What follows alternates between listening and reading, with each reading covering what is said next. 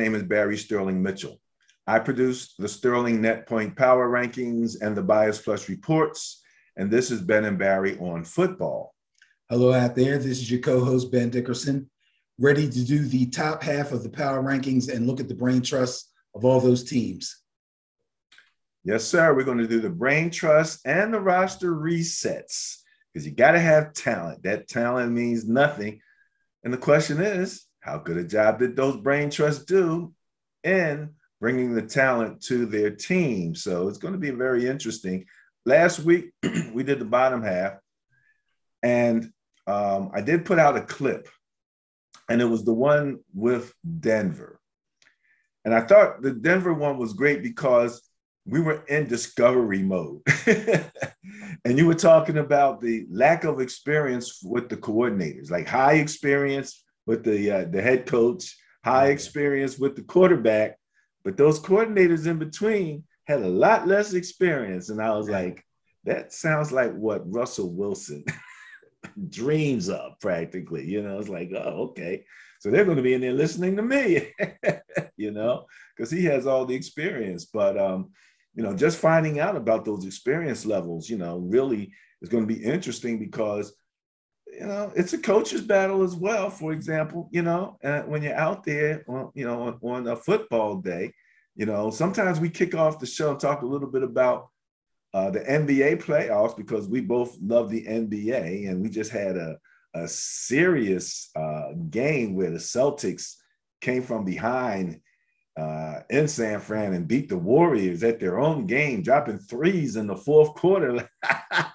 and I'm thinking to myself, did the Warriors coach get out coached in this game? Hmm. That Celtics coach is no joke. He, he's a first year coach, but he ain't no joke. He's really got them believing. There's, I think there's a difference in the makeup of each team as far as um, their psychological approach to the game. I think the Warriors can't help but feel like, yes, we're the favorites. Yes, we deserve to be the favorites. Yes, we're going to win this thing. You know what I mean? As opposed to the Celtics kind of thinking, we earned our way here. We fought through every possible adversity. There's no way we're going to be stopped now. I think those two different philosophies are going head on here. And the Celtics really dug deep for that one. And they showed the uh, versatility, if you want, want to say, of their entire team makeup by having people that they don't normally depend on for scoring actually come through when their main guy was having an average day. That was big. That was huge. But you know something? Um, those guys you, you say don't normally, you know, uh, score. They, I didn't say they don't normally score. I said they're not normally depended on for well, a lot of scoring. I saw a lot of scoring from some of those guys in, in some of the earlier playoffs. I think Al Horford is one of those guys that we saw scoring through the playoffs, and it's like, yeah, Al's hot here, man. He might be 16 years in the league, but he, you know, he's he's giving it to him out there. And then he wound up dropping like what six threes, like in the fourth quarter or something like that. I yeah, he's gonna have games like that. But Tatum's supposed to Tatum's supposed to score. Tatum's supposed to score 25 to 40 every night. That's what I mean by dependent on. Jayson Tatum is dependent on to score no less than 25 on up. That's what they depend on him for. Al Horford is dependent on hey, give me 16 and 8, 16 and 10. That's a real good day. If you get me 20 plus, salute to you. That's the difference. Well, I, I, I understand what you're saying, but I, I actually got the feeling that um, Jayson Tatum and his coach are, are at ease with him having that other part of his game, that assist part of his game, take over when his scoring part is not in in effect real heavy. So, well, kudos to him for doing a uh, non uh, Harden thing and saying, "Hey, maybe I'm not on tonight. I'm going to make sure that I get other guys in position and get the ball to them." You know, that's a good thing for him. So I, I, thought it was a very interesting game. This series is going to be a, a, great series to watch. Um, the coaching battle, I think, is going to be very interesting. There was a lot of questions about uh, how long they sat Steph Curry in that game, and you know stuff like that's that. nitpicky. That's nitpicky stuff. they're, trying, they're trying to give them excuses. Oh, he should have sat. He should have sat three minutes instead of four and a half minutes. Get out of here. I don't want to hear that. The matchup that that I was looking um, specifically for uh, and keeping my eye on, or I shouldn't say matchup. The two guys, one on each team. Uh, one is Smart for um, Boston, and the other is Poole for the Warriors. Because I've I've watched them both just look great at times, and then have mind farts Poole looks a little hectic out there. He he he he he looks like he's running um, at, at, at a, a little extra gear, and he doesn't look smooth necessarily in that in that last game. He didn't look smooth. He looked a little hectic, and he tends to dribble into trouble.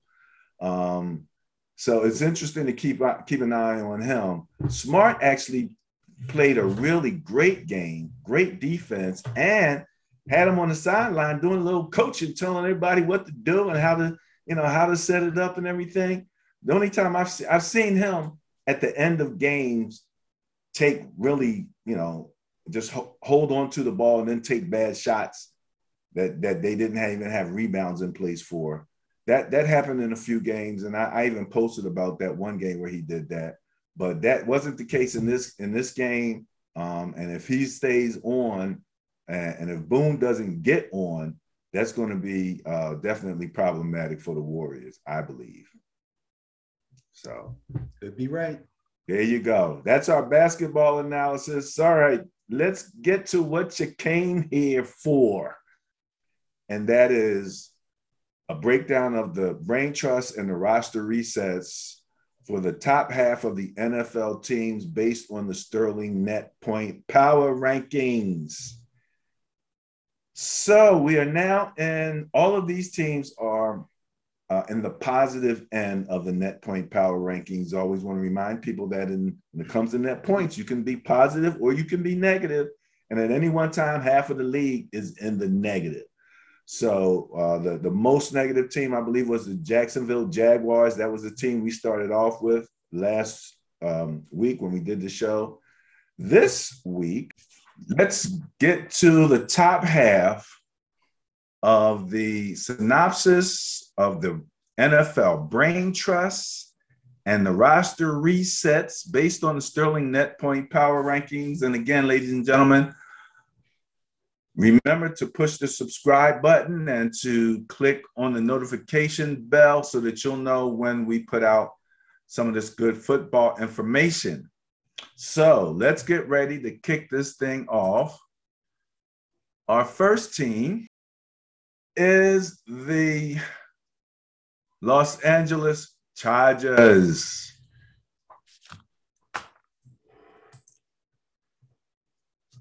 Now, the Chargers, Benny, um, were plus 15 in net points. I believe they came in 16. So we're going 16 to 1 now. So they would have been 16th in net points uh, for last season's regular season. Their brain trust includes general manager Tom Telesco, head coach Brandon Staley, OC Joe Lombardi, DC Renaldo Hill, special teams coordinator Ryan Ficken, and quarterback Justin Herbert. So, you know, this is an interesting group. Brandon Staley has already sort of distinguished himself as someone who's going to go for it on fourth down and take some chances and follow some of the analytics, man. But he's got he's got an absolute beast at quarterback who can do pretty much everything. And he's so young. He came out came out smoking, you know, out of the clear blue sky, and he hasn't really slowed down yet. So I guess my questions are going to really be about this OCDC special teams, these guys in here. What do you got on this? Well, we'll take it from the top and we'll talk about the GM first and run it on down as I'm going to do for every team. I'm going to uh, go through their brain trust being the GM, the OC, the DC, and in some instances, the quarterback, and give you some background on them and their careers and some resume type information on each guy. So we'll start with the Los Angeles Chargers. Their GM is Tom Telesco. He's got 31 years as an NFL executive, serving as a scout for the Panthers and the Colts. He was director of scouting and play personnel for the Colts and GM for the Chargers. He's been the GM for the Chargers since 2013. So he's been around. He has a lot to do with the way this team is shaped right now. The head coach who you just spoke of is Brandon Staley. He has six years of NFL coaching experience, almost all of it on the defensive side of the ball, which is not a bad thing. That's a good thing. Uh, he's been a position coach for the Bears and the Broncos, and he's been a, uh, a defensive coordinator once before for the Rams uh, before becoming the head coach of the Chargers. His offensive coordinator is Joe Lombardi. Joe Lombardi shares some coaching bloodlines. He's the grandson of the great Vince Lombardi of the old Green Bay Packers.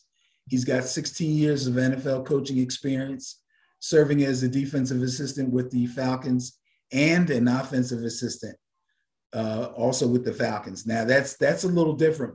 Most coaches come in and kind of get locked in on one side of the ball or the other.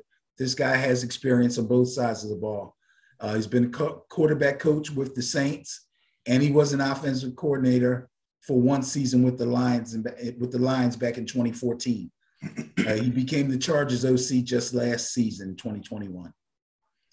Their defensive coordinator is Renaldo Hill. Renaldo Hill has a 10 year career as a player to lean on. He was a cornerback with the Cardinals, the Raiders, the Dolphins, and the Broncos. 10 year career in the NFL is pretty nice. He's seen a lot.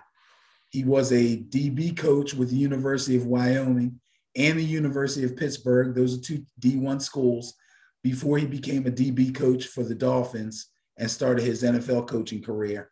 Uh, he was also DB coach for the Broncos between 2018 and 2020. Uh, that was with the Dolphins and the Broncos between 2018 and 2020. And he became the Chargers DC just last season. And of course, the starting quarterback for the Chargers is Justin Herbert, a fine young quarterback, one of my favorite quarterbacks to watch. And uh, in a very tough division, is going to make some noise, I'm sure. Uh, you, you said it right about being in a tough division. Um, we talked about that division uh, for a while. So, all right. Well, in order to deal with that tough division, they're going to have to uh, have a little bit of a roster reset. Okay. When we talk about roster reset right now, what we're mainly talking about key additions, either through free agency or key losses, also possibly through free agency. Oh, and some of the additions could be re signing of current players. So when we look at the Chargers, we see uh, Khalil Mack obviously is a big addition as the top flight edge rusher in the league. J.C. Jackson also is a key addition, a top flight cornerback. How they got him away from the Patriots, I have no idea. And they also re signed wide receiver Mike Williams, who had a career year last season. Their biggest losses aren't really that big, in my opinion. Uh, Bryan Bulaga, an offensive tackle, and Linval, Linval Joseph, a defensive tackle, probably the most important guys, uh, good players still that they lost.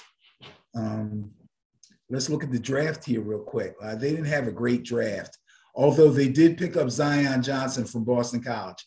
He was among the top guards in the draft coming out, and they got him because obviously uh, taking care of Mr. Herbert is very important.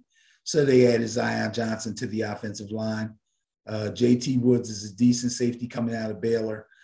In the fourth round, and you won't hear me talk too much about anybody past the third round in the draft, but I found this guy to be kind of interesting. Isaiah Spiller is a running back out of Texas A&M. He's possibly a steal all the way deep into the fourth round because he was the brother of a former Saints running back by the name of CJ Spiller. that some of you guys might remember. We got some bloodlines going there. You know how I feel about bloodlines. So we'll keep an eye out for Isaiah Spiller. All right. Up next, we have the Seattle Seahawks. Again, an E means that they were eliminated from the playoffs. However, they would have come in at 15th with plus 29 net points. The brain trust includes GM listed as John Schneider, head coach Pete Carroll, offensive coordinator Shane Waldron, defensive coordinator Clint Hurtt, and special teams coordinator Larry Izzo. Quarterback we have listed is Drew Lock. That's a bit up in the air. well, let me just say real quick about Mr. Drew Lock. Word out of Seattle, if you can believe uh, Pete Carroll, which I'll tell you right now, you cannot believe Pete Carroll, says that Drew Lock will be their starting quarterback. I do not believe that. I believe that the Seattle Seahawks are still in the running to pick up Baker Mayfield. Until the season starts, and that hasn't happened, I will continue to believe that Baker Mayfield will end up in Seattle. So that's all I'm going to say about that right now. But that's what I'm predicting. If it's not Carolina, it'll be Seattle. Look for Baker Mayfield. He ain't done yet. Okay. So Can let's start off something. With, yeah, sure. Baker Mayfield and Jimmy Garoppolo seem to be in the same boat. Yeah, money. Places that they could potentially go don't want to pick up their salary. I'm looking at an article now. You're absolutely uh, correct. Basically, it's the Panthers saying they want no part of his hefty salary. That is correct. same thing with him and Baker, you know? Uh, yep. I understand that. But you know, NFL teams have a way of working things out, especially when it comes to money. So we'll have to keep it posted on that. That's why he had his brain trust here.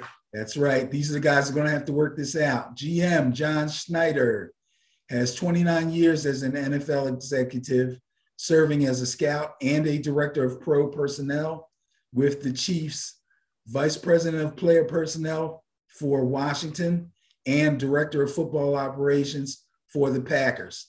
So this guy's been around a little bit with uh, some different teams and has held these positions, which are very, very important positions for every organization. He has been GM of the Seahawks since 2010. So he's been around long enough to have built a nice team, and he's been around long enough to have seen a nice team start to deteriorate. His work's really cut out for him. His head coach, Pete Carroll, also has been around for a long time. Pete Carroll was a position coach and a defensive coordinator for several major college programs before starting his NFL career as a coach. Uh, he started off as a DB coach with the Buffalo Bills in 1984. He went from position coach to defensive coordinator and then to head coach of the Jets. Then he went to the 49ers as their DC and ended up as the head coach of the Patriots from 1997 to 1999. Again, this guy's been around a little bit. Um, he was fired, went back to college, went to USC. I can't remember. I think he either made it to and or won a national championship, then came back to the NFL as the head coach of the Seahawks in 2010. Been around ever since seems to be known as a player coach. Players seem to like him. Hope that keeps up because they got a long way to go to get their team back together. His offensive coordinator is Shane Waldron. Now, Shane Waldron has bounced around between different college programs and NFL teams as an offensive position coach mostly. He was a position coach and or an offensive assistant with Washington and with the Rams before becoming the Seahawks OC just this past season. The defensive coordinator is Clint Hurtt. He started coaching his career at the D1 uh, college level as a defensive line coach for the University of Miami and the University of Louisville, both D1 schools. He started his NFL coaching career in 2014 as defensive line coach for the Bears and has been the assistant head coach and defensive line coach for the Seahawks since 2017. Uh, last season is when he actually became the defensive coordinator. All right. All right. So you don't quite believe in Drew Lock, eh, sir? It's hard to believe in Drew Lock. Uh, I know I kind of look at Drew Lock a little bit like I look at my quarterback, uh, Daniel Jones. His teams, the teams that the team he was on, the Denver Broncos, were kind of similar to the Giants in the way they constructed the team. They didn't really, as as the Giants owner said, didn't do him any favors. The difference is they actually did try to help Drew Lock at least offensively by getting him a nice young, talented wide receiver corps, but they couldn't quite keep the defense together, and they depended too much on their passing game, him being so young. Then he started getting the run game together, but he just continued to falter. That's why it's going to be hard to believe in him with the Seahawks. The Seahawks kind of need a savior at quarterback, uh, somebody to at least right the ship after losing Russell Wilson. I don't see Drew Lock being able to do that. Yeah, well, that that's a a, a signing that uh, they did not have to do. You know, nobody forced them to do that, so they must be thinking something there about Drew Lock. Uh, you know, or else they they're seeing him as a backup, and like you said, they're going to go get you know, and then he'll be back in a backup role like he kind of was at one point with the Broncos. Yeah, my thought process is they saved money by signing him and starting him. They can use that money to maybe pick up some free agents in some other positions and position themselves, at least money wise, uh, for the next draft that's coming up that's going to have a better quarterback class. They might be going just they might just decide to just eat this season. You know what I mean? They might just let the season, season in the NFC West, eh? Yeah, yeah. I mean, it's not hard to tank there it's a lot of it's a lot of tough games, man, for a team that's hurting. Well, let's see who they got as a roster reset edition. Ah, roster resets. Well, well, well. Their biggest addition probably will be Rashad Penny, the running back, staying with them. He looks to be working his way into being the starter there. Uh, I, I mean, Drew Lock is I don't know if I call him a big addition, but he is an addition. And I think they re-signed Quandre Diggs, their safety. Um, that's that's a good move. Uh, unfortunately, on defense, they lost Bobby Wagner, and the biggest loss, of course, is Russell Wilson. That's a huge loss and a huge gain for Denver. But the way this team is going, I don't even know if Russell Wilson could pull them through this and you don't want to tank with Russell Wilson as your quarterback. That's just that's just disrespectful. uh, when we look at the draft in the first round, they got themselves a top flight offensive tackle. Whether that helps Drew Lock or helps the new incoming quarterback for the draft next year, either way, this guy could be a mainstay of their offensive line. Charles Cross out of Mississippi State is a top offensive tackle and should be a Seahawk for a long, long time. Uh, let me see. Round two, they got a linebacker, Boye Mafe. I don't know a whole lot about him. He's out of uh, Minnesota. Kenneth Walker III is a nice running back. He's basically a steal in round two. Played at Michigan State. He transferred from somewhere he he's a guy that went through the transfer portal. I think he was with Clemson first, and they weren't necessarily using him properly, or maybe he thought he wasn't being used properly.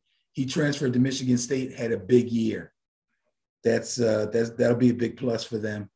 Um, Abraham Lucas, round three. I don't know a whole lot about him, All but right. he is another offensive lineman, which they obviously need. Yeah, OTs, two of them. You got two of them in the top four picks. So yeah, it might help Drew. And I noticed you don't mention any of the other quarterbacks who are supposedly going to compete for this uh, quarterback spot. Because I don't believe they're going to compete. Oh well, let's move on to the Saints, the New Orleans Saints, who also were eliminated. They are plus 29 net points. And again, these were gross net points. So that means over the season, they only scored 29 more points over a 17 game season than their opponents did. Right. So that's not uh, that, that's not what you call dominance, and that's no. what the Sterling Net Point Power Rankings is looking for, to kind of pick out the teams that are dominant, even though your number one team does not win the Super Bowl generally. so that's almost like a Madden curse now to be number one. well, as we all know, the playoffs is a whole different animal. Whole different animal. Well, in the event, the brain trust for the New Orleans Saints is now listed as General Manager Mickey Loomis, new head coach Dennis Allen, offensive coordinator Pete Carmichael. You have your special teams coordinator Darren Rizzi. And you have an interesting connection uh, situation here where you have co defensive coordinators Ryan Nielsen is going to handle the line, and Kris Richard is going to handle the secondary. Hmm. Yeah. And then quarterback, they have listed one Jameis Winston. Jameis Winston, who I'm always rooting for. Yeah, I'm, I'm always rooting for Jameis. Jameis has had some hard luck. Some of it brought on him by himself, uh, and some of it just being in the wrong place at the wrong time. I'm talking about team wise, not off the field. But um, let's see. Let's start with the GM. That's Mickey Loomis, a name that I'm sure a lot of people have heard. Uh, he's been around for a long time, 22 years as an NFL executive. All 22 years have been with the Saints. You won't hear that too much. A lot of these guys have moved around from scouting departments here and there before they get locked in as a GM with a particular team. Mickey Loomis has been with the Saints his entire 22 year NFL career. Um, when he first came to the Saints, he was the director of football operations, and then he became the GM in 2002 and has been there ever since. He also served as executive vice president of, th- this is interesting. I, this is a tidbit I threw in. He also served as the executive vice president of basketball operations for the Pelicans from 2012 to 2019. Yes. Yes. But simultaneously? Simultaneously between 2012 and 2019, he was the GM of the Saints and the executive vice president of basketball operations for the Penguins. For, for the Penguins, for the Pelicans. Can you believe that? That is amazing. For all I know, maybe he worked for the Pittsburgh Penguins too. I don't know. This guy's That's amazing. Like seven years, right? If I'm if my math is somewhere close. that sounds right. How I mean, crazy is that? a lot of GMs don't have a seven-year career working for one team. For one team. This guy worked for two teams in two different sports. I think that's amazing.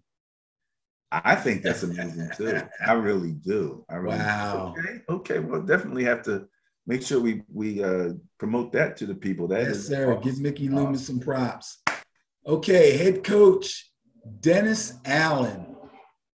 He started his NFL coaching career with the Falcons back in 2002 as a de- defensive assistant and was a defensive assistant with the Saints from 2006 until 2010. He became a defensive coordinator for the Broncos in 2011 and got and uh, got hired as the head coach of the Raiders back in 2012. That only lasted two years, unfortunately for him. He was fired. He went back to the Saints in 2015 as a defensive coordinator and held that position until becoming the head coach, starting the season after re- the retirement of Sean Payton. The offensive coordinator is now Pete Carmichael. He started his NFL coaching career in 2000 as a tight ends coach for the Browns. He was an offensive assistant with Washington and with the Chargers before joining the Saints in 2006 as a quarterback coach, and he's been the offensive coordinator since 2009. Now, as mentioned, we have co defensive coordinators. Ryan Nielsen works with the line. Kris Richard works with the secondary. Nielsen has been with the Saints since 2017 and has been the defensive line coach that entire time, I believe. Richard came over from the Cowboys in 2019 and has been working with the Saints secondary ever since. Evidently, these two guys work really well together. Therefore, they're just going to keep rolling with the two of them handling the defense together. So you mentioned 2019? Yes. He okay. came over from the Cowboys in 2019. Okay, so that's like okay, so yeah, if it's been working, right? You know. All right, all right. So there's your brain trust, including Jameis Winston. Here's your roster resets for the New Orleans Saints. I will consider Jameis Winston a big addition by re-signing him.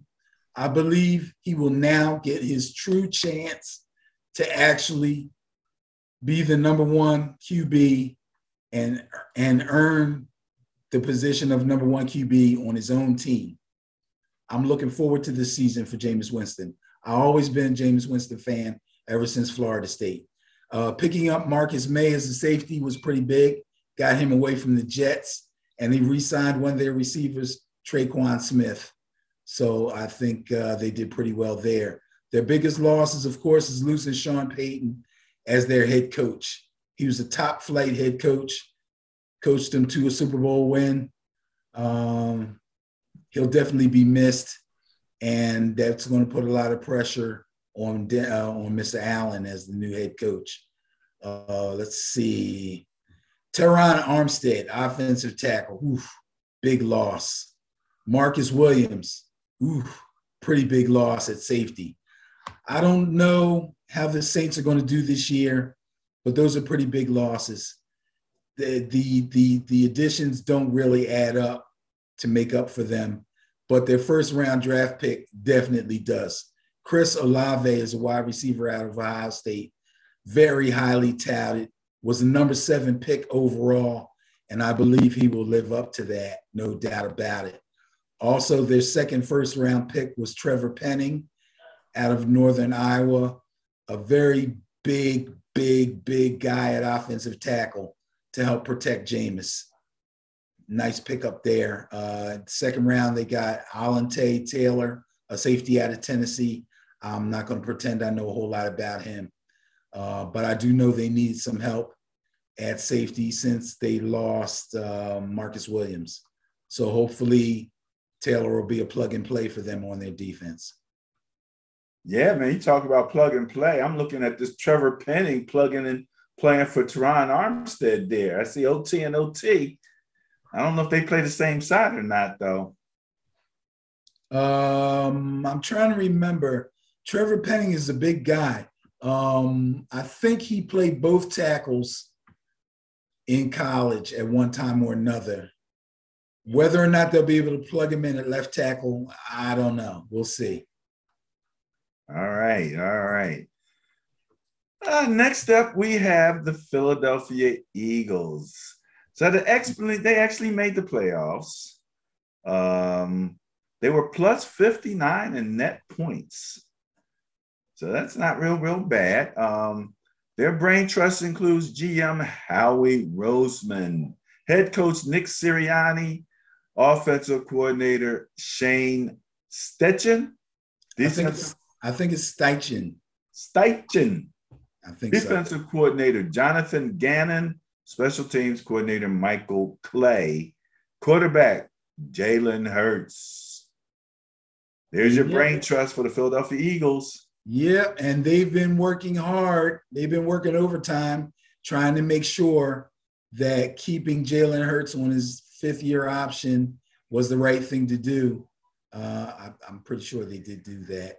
Um, they're trying to build this team around him, and they're going to give him every opportunity this season to prove that he is their quarterback of the future, especially with a quarterback uh, friendly draft coming up next season. He's pretty much got to prove himself this year, but they are trying to help him do that. GM Howie Roseman gets talked about. We're here in Philadelphia, so we hear his name quite a bit. Uh, let me give you a little background on Howie for people that may not know. He started his 22 year NFL executive career with the Eagles as their salary cap expert. That's how they brought him in. And he's been doing that ever since, on top of his other uh, responsibilities. He's been the Eagles, he's been with the Eagles ever since he came in, uh, director of football operations. He's been vice president of football administration, vice president of player personnel, and he became the GM in 2010.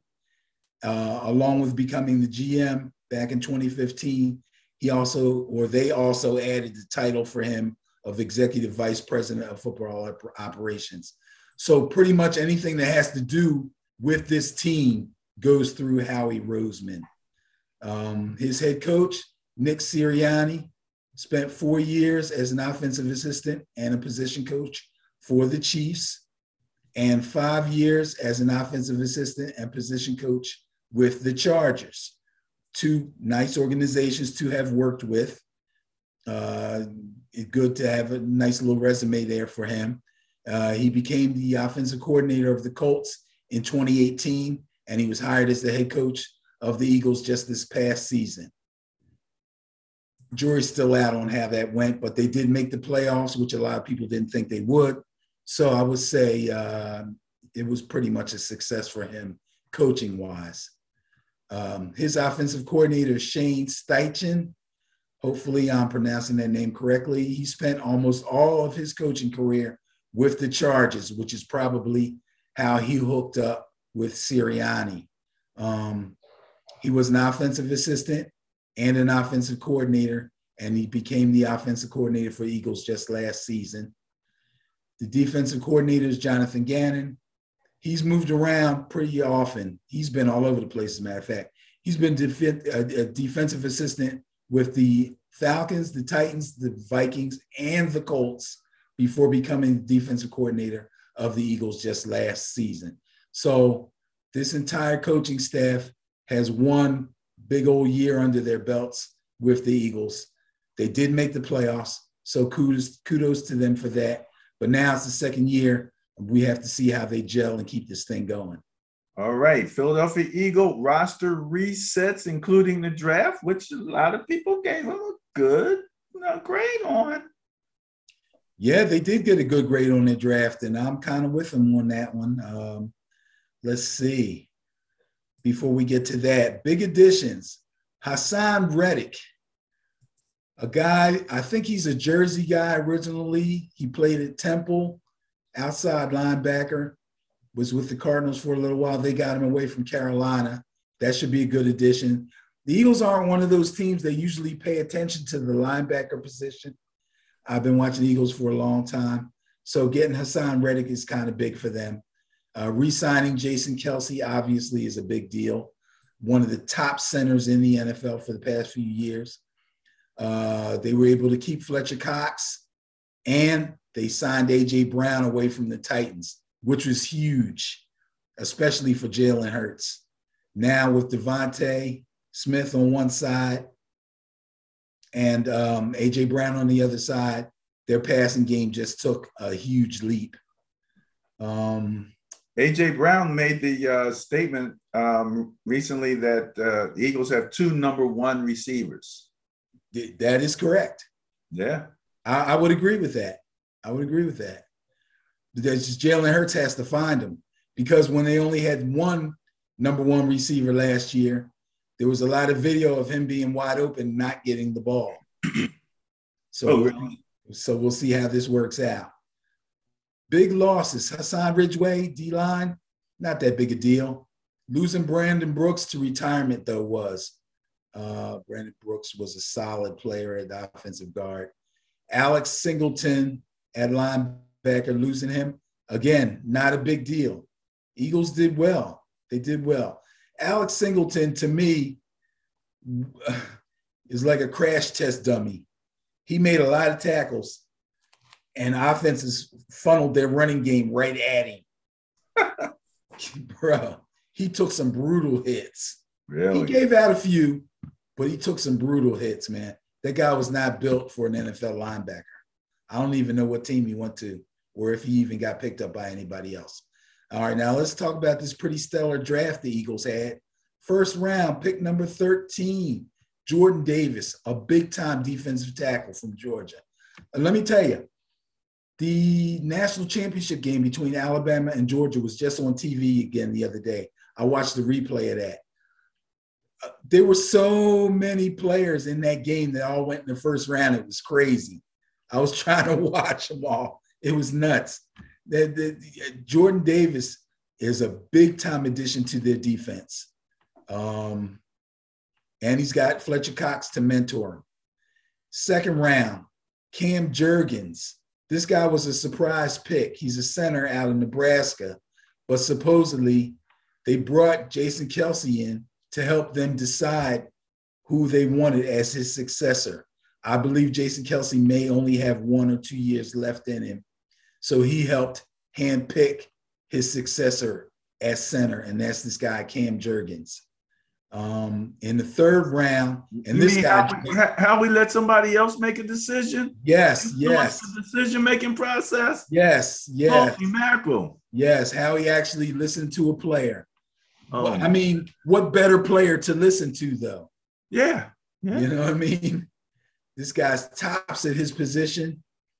He's got a Super Bowl ring. He's a veteran. You know why not? But here's here's the crazy one. This guy dropped to the third round when he really shouldn't have. Nakobe Dean, again, a linebacker, a position that the Eagles usually ignore. They got Nakobe Dean, and he's out of Georgia. He's their first big time pick at linebacker in a long, long time. So I'm looking forward to watching Nakobe Dean. So, so the, the young man who, who was being interviewed on uh, the NFL channel, might have been Sports Center, Mm. who said something to the effect, Howie, for the love of God, we need linebackers. Yes, yes, yes. Howie finally listened. so Howie listened to a a player and a fan. All right. Eagles fans have been screaming that forever. Man, let Probably ever since uh uh who's their last really good linebacker? The Axeman, Trotter, Jeremiah Trotter. Otter. It's been a long time, man. Um, and, and and you know our friend Mark, and you know which Mark that is. Uh-huh.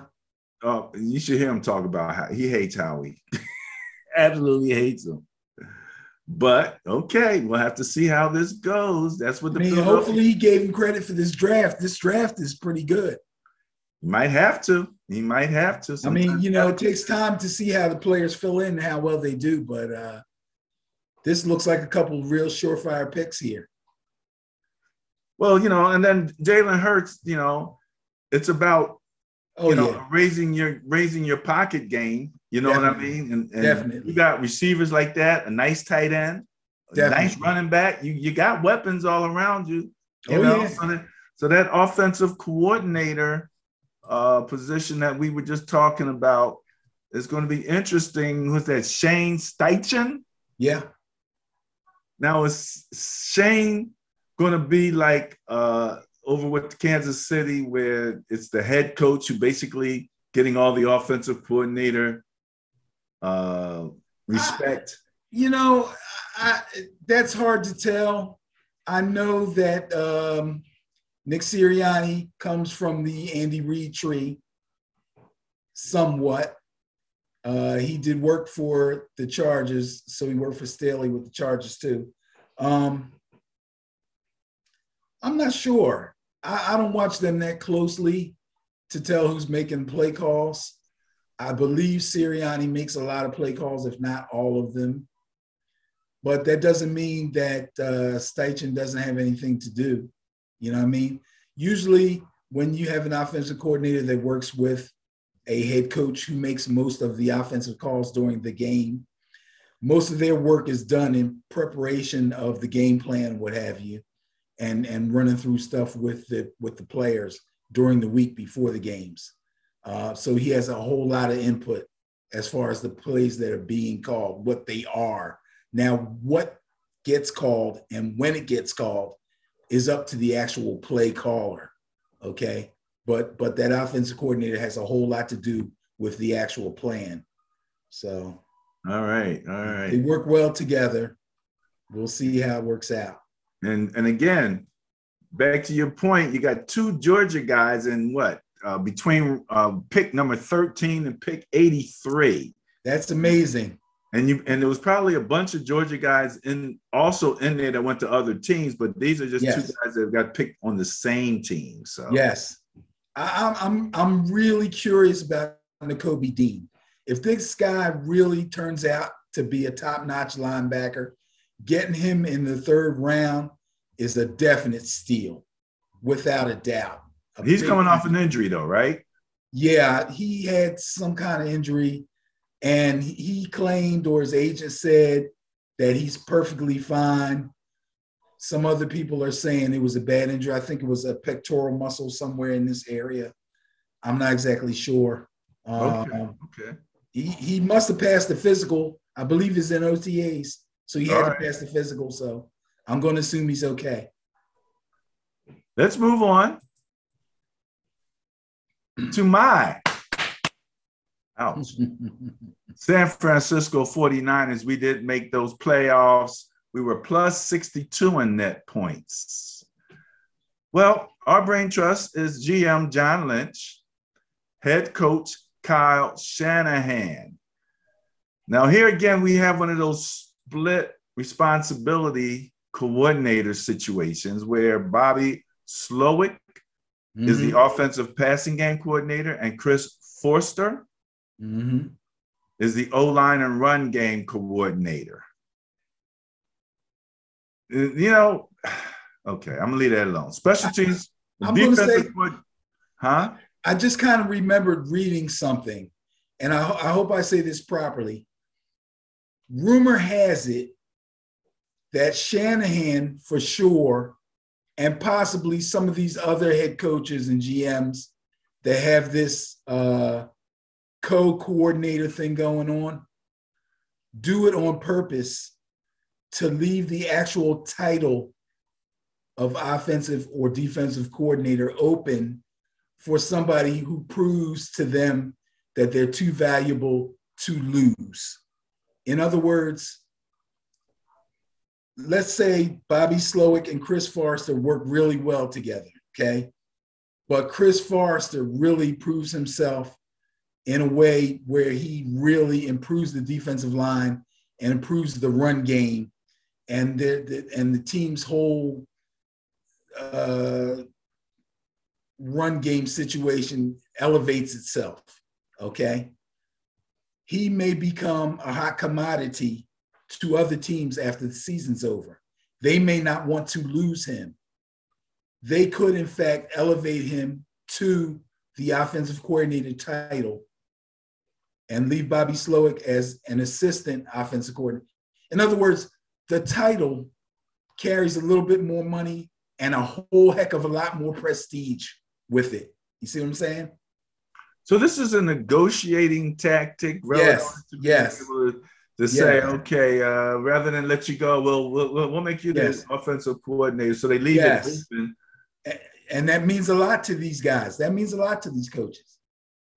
Well, we've seen two teams and and so far in this half of the show that have that type of a situation. Right. Well, I'll keep an eye out on that. Um, and I believe the Niners have done it before. I, I can't remember remember off the top of my head which coaches they lost lately that went to teams, but they kept them an extra year. Well, that might have been, for example, um, uh, what's uh, what's the coach who went to Miami? our offensive coordinator. He's now their head coach. Yeah, right, right, right, right, right, right, right. I think they made him offensive coordinator last season. Now, of course, he, he loved being made offensive coordinator, but he's not going to turn down being a head coach. You know, no, I mean? Absolutely but. But they might have got another year out of him by doing that. Well, the guys who apparently uh, ascended to their coordinator jobs are DeMeco Ryans for defense and Brian Schneider for special teams. We have Jimmy Garoppolo listed as the quarterback in the brain trust. And he as long as he's there, yes, you know, that's that's gonna be like that. Um, and uh, Trey Lance is sitting in the in the background. And again, as a fan, I still don't have a problem with Trey Lance sitting another year, and, and or at the very least sitting behind Garoppolo, because if you want to bet that he's going to get hurt, then let him sit there. you know that at some particular point, yes, young Trey Lance is going to get his opportunity. Right. You don't need to push it. Right. It's know? not like he's going to be nailed to the bench. You know what I'm saying? Never to see the field again. The chances of Jimmy going down have proven to be uh, pretty good.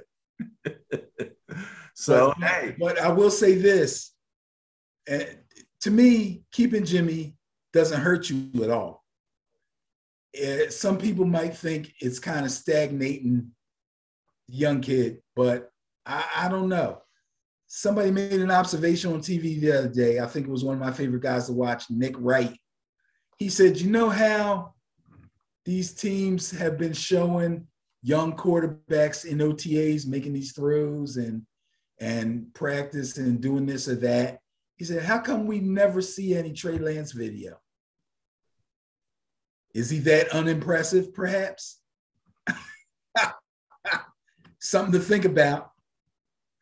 Well, for a team that's not going to even let you have a clue as to who the potential offensive coordinator is, obviously we are about subterfuge. Oh, okay. They're keeping them under wraps, huh? Keeping them under wraps, you know. Okay. All right, that's cool. That's cool. Well, let's see who's making those decisions. That would be their brain trust. Starting with GM, John Lynch. John Lynch. Unlike most NFL GMs, John Lynch started his executive and administrative career right here as the 49ers GM. Not like anybody else, okay? He uh, became the GM of the 49ers 10 years after retiring from a 14 year playing career. He has absolutely no front office experience except for what he's gotten since being the GM of the 49ers. And he's held the position for the last five seasons and done pretty well with it, as far as I'm concerned, considering he was never a scout. He was never a, you know, player personnel guy, never did any of that. Came right in, jumped right in, and took over the reins and did fairly well. Well, I, I believe I believe he was a, a big fantasy football guy, Ben. well, if he was, then I guarantee you that helped him.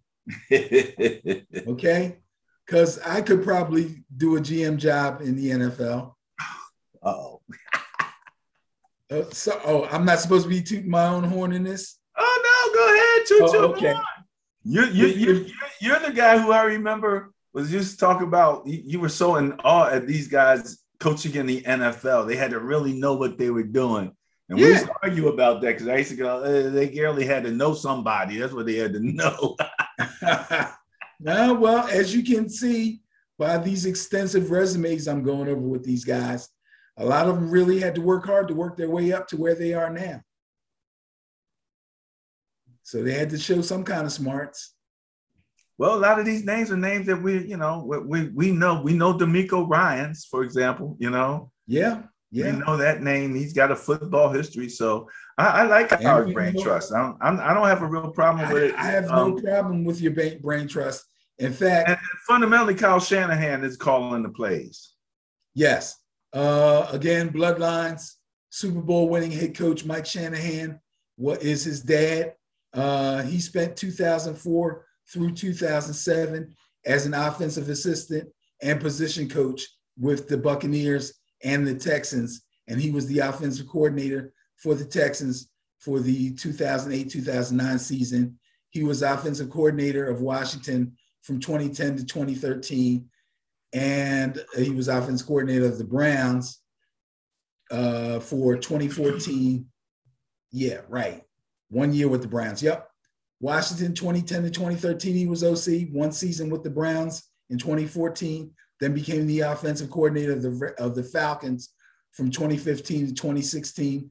Unfortunately, was part of that Super Bowl collapse, but coached the team very well through the season. He's been the 49ers head coach since 2017.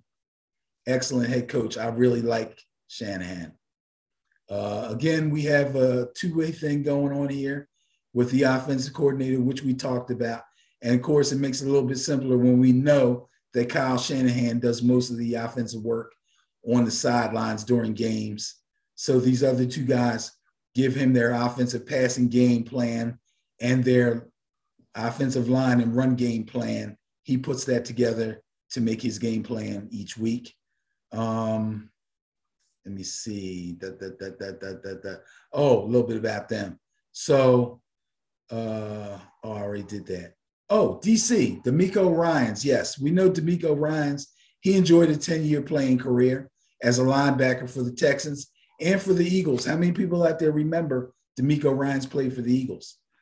He served as a defensive assistant and linebacker coach for the 49ers from 2018 to 2020. And he became the DC last season for the 49ers. So that's when we lost the uh, the coach who went to the Jets. Yes. Robert Saleh. Saleh, right. My former defensive coordinator. Yes, DeMeco was his linebacker coach and has now taken over. That's it. That's it. That's how you run an organization, man. You yes, sir. You're right. I agree. I agree. Keep it in house. They already know everybody. In house. Yes. You know what I'm saying? Yes. All righty. All righty. So uh, is that the brain trust? Ready to move on to the roster reset? Sure thing. Roster reset for the San Francisco 49ers. Additional additions, signings, losses, losses, and draft picks. Uh, let's see, additions. Charvarius Ward is a pretty decent corner. Mostly plays slot corner. Got him from the Chiefs. I'm going to consider him a pretty good addition. Ray Ray McCloud is a wide receiver from the Steelers. He was probably their lowest rated wide receiver. Not a big deal there. Uh, George Odum is a decent safety. Uh, I'll consider him a decent addition. Nothing really big to shout about here. Uh, although I do like Ward at slot corner. He's a pretty speedy guy, covers pretty well. Big losses. Uh, I don't know. I ask you as a fan, what do you think about losing DJ Jones? I, I like DJ Jones. DJ, like DJ Jones fill up some a space on that line. Good run stopper, decent. Yeah, yeah, especially. Okay. okay. Um, Laken Tomlinson is an okay offensive guard. Uh, you know, right. work well with him too team. much. And but Raheem Mostert you know how you much know, I love Raheem Mostert. You know I love Raheem Mostert, man. Oh my God. You love the from, from a fantasy perspective? I love him from a fantasy perspective when he's on the field. Unfortunately, for most of he gets hurt a lot. But when he's healthy, I try my best to keep him on my team. He is yeah. now gone to it, it, it takes discipline when I'm playing Madden not to put him in because he's sitting right there in my roster. Right. Like, nah, I'm not going to get used to him again because once you get used to that, it's, it's hard to change your your yeah, whole muscle twitch changes from one running back to the other. And I'm used to Mitchell now. so I'm sticking with Mitchell and uh, I, I, I Cannon. I like Cannon too because he's fast. He's he's got right. good speed. So it's going to be interesting to see uh, what we wind up with, and especially you know if D- well, you still got Elijah and you still got Wilson. I I think if both of them come back healthy, that kind of puts Cannon as a kick returner. Yeah, and that's what he does. That's what I use him for in most cases. So yeah, yeah. yeah. Uh, your draft wasn't anything to really shout about, bro.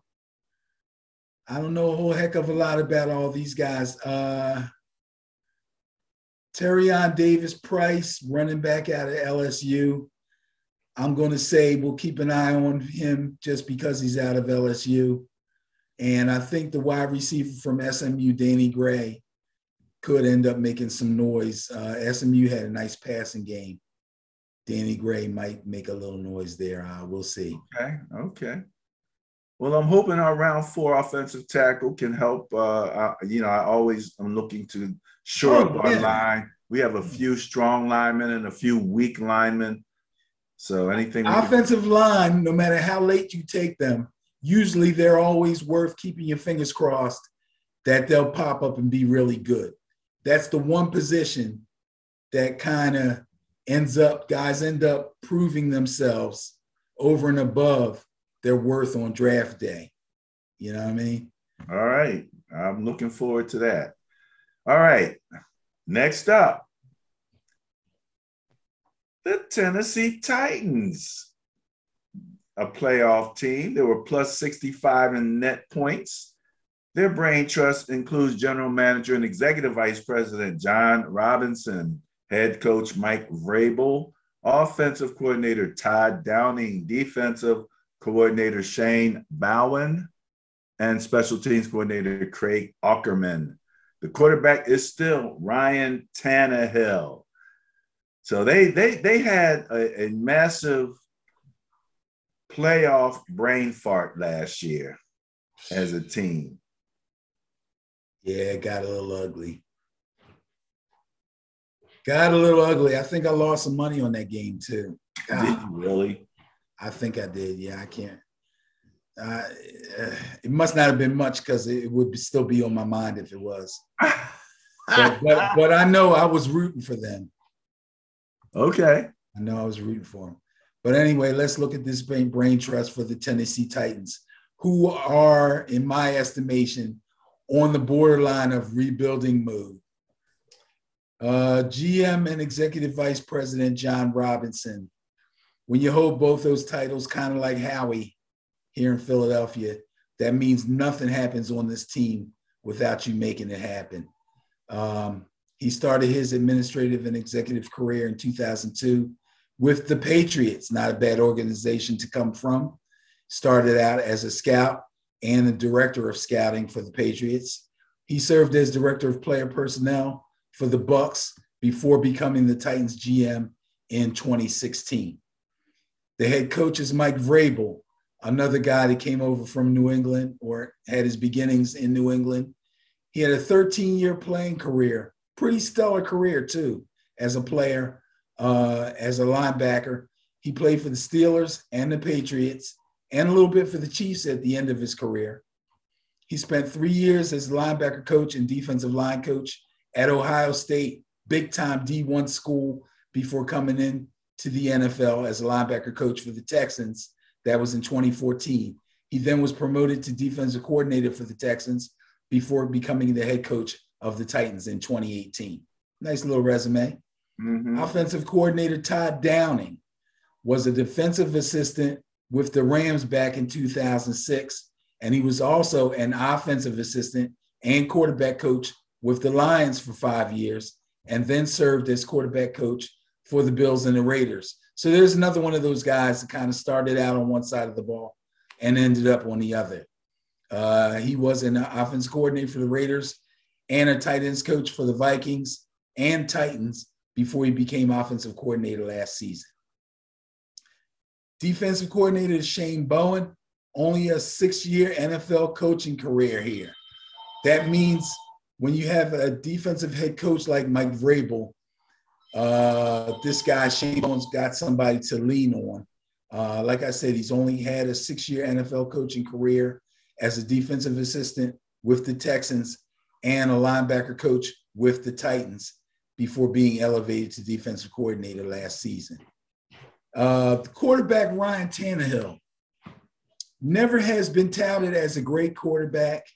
Um, almost looked like a bust with the Miami Dolphins before being traded or going over as a free agent to the Titans. Played well with the Titans and resurrected his career and then fell on his face in the playoffs last year. I don't know what to say about Ryan Tannehill. I really don't.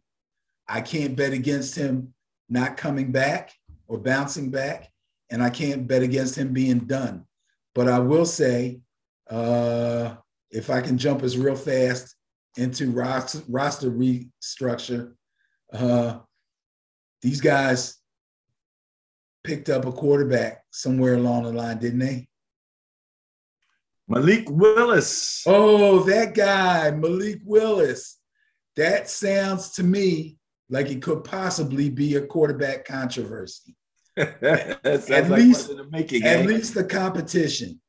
At least the competition. Now, the one thing I will say for Tannehill, he shouldn't panic too much because they waited till the third round to grab Malik Willis. I'm sure they kept their fingers crossed that he would drop that far, but I'm pretty sure they had their eye on him even in the first round after they saw Kenny Pickett go and some of these other guys. They kind of kept their fingers crossed. Willis dropped to the third round. They grabbed him then. Uh, I'm surprised he, I'm surprised he dropped to the third round. Yeah, a lot of people are. Um, I'm pretty sure he's going to be their quarterback of the future, though, regardless of what happens this season or next, as far as the competition or controversy about who's going to be the starting quarterback. We'll have to wait and see. Um, their big losses, uh, Jayon Brown at linebackers, pretty decent loss.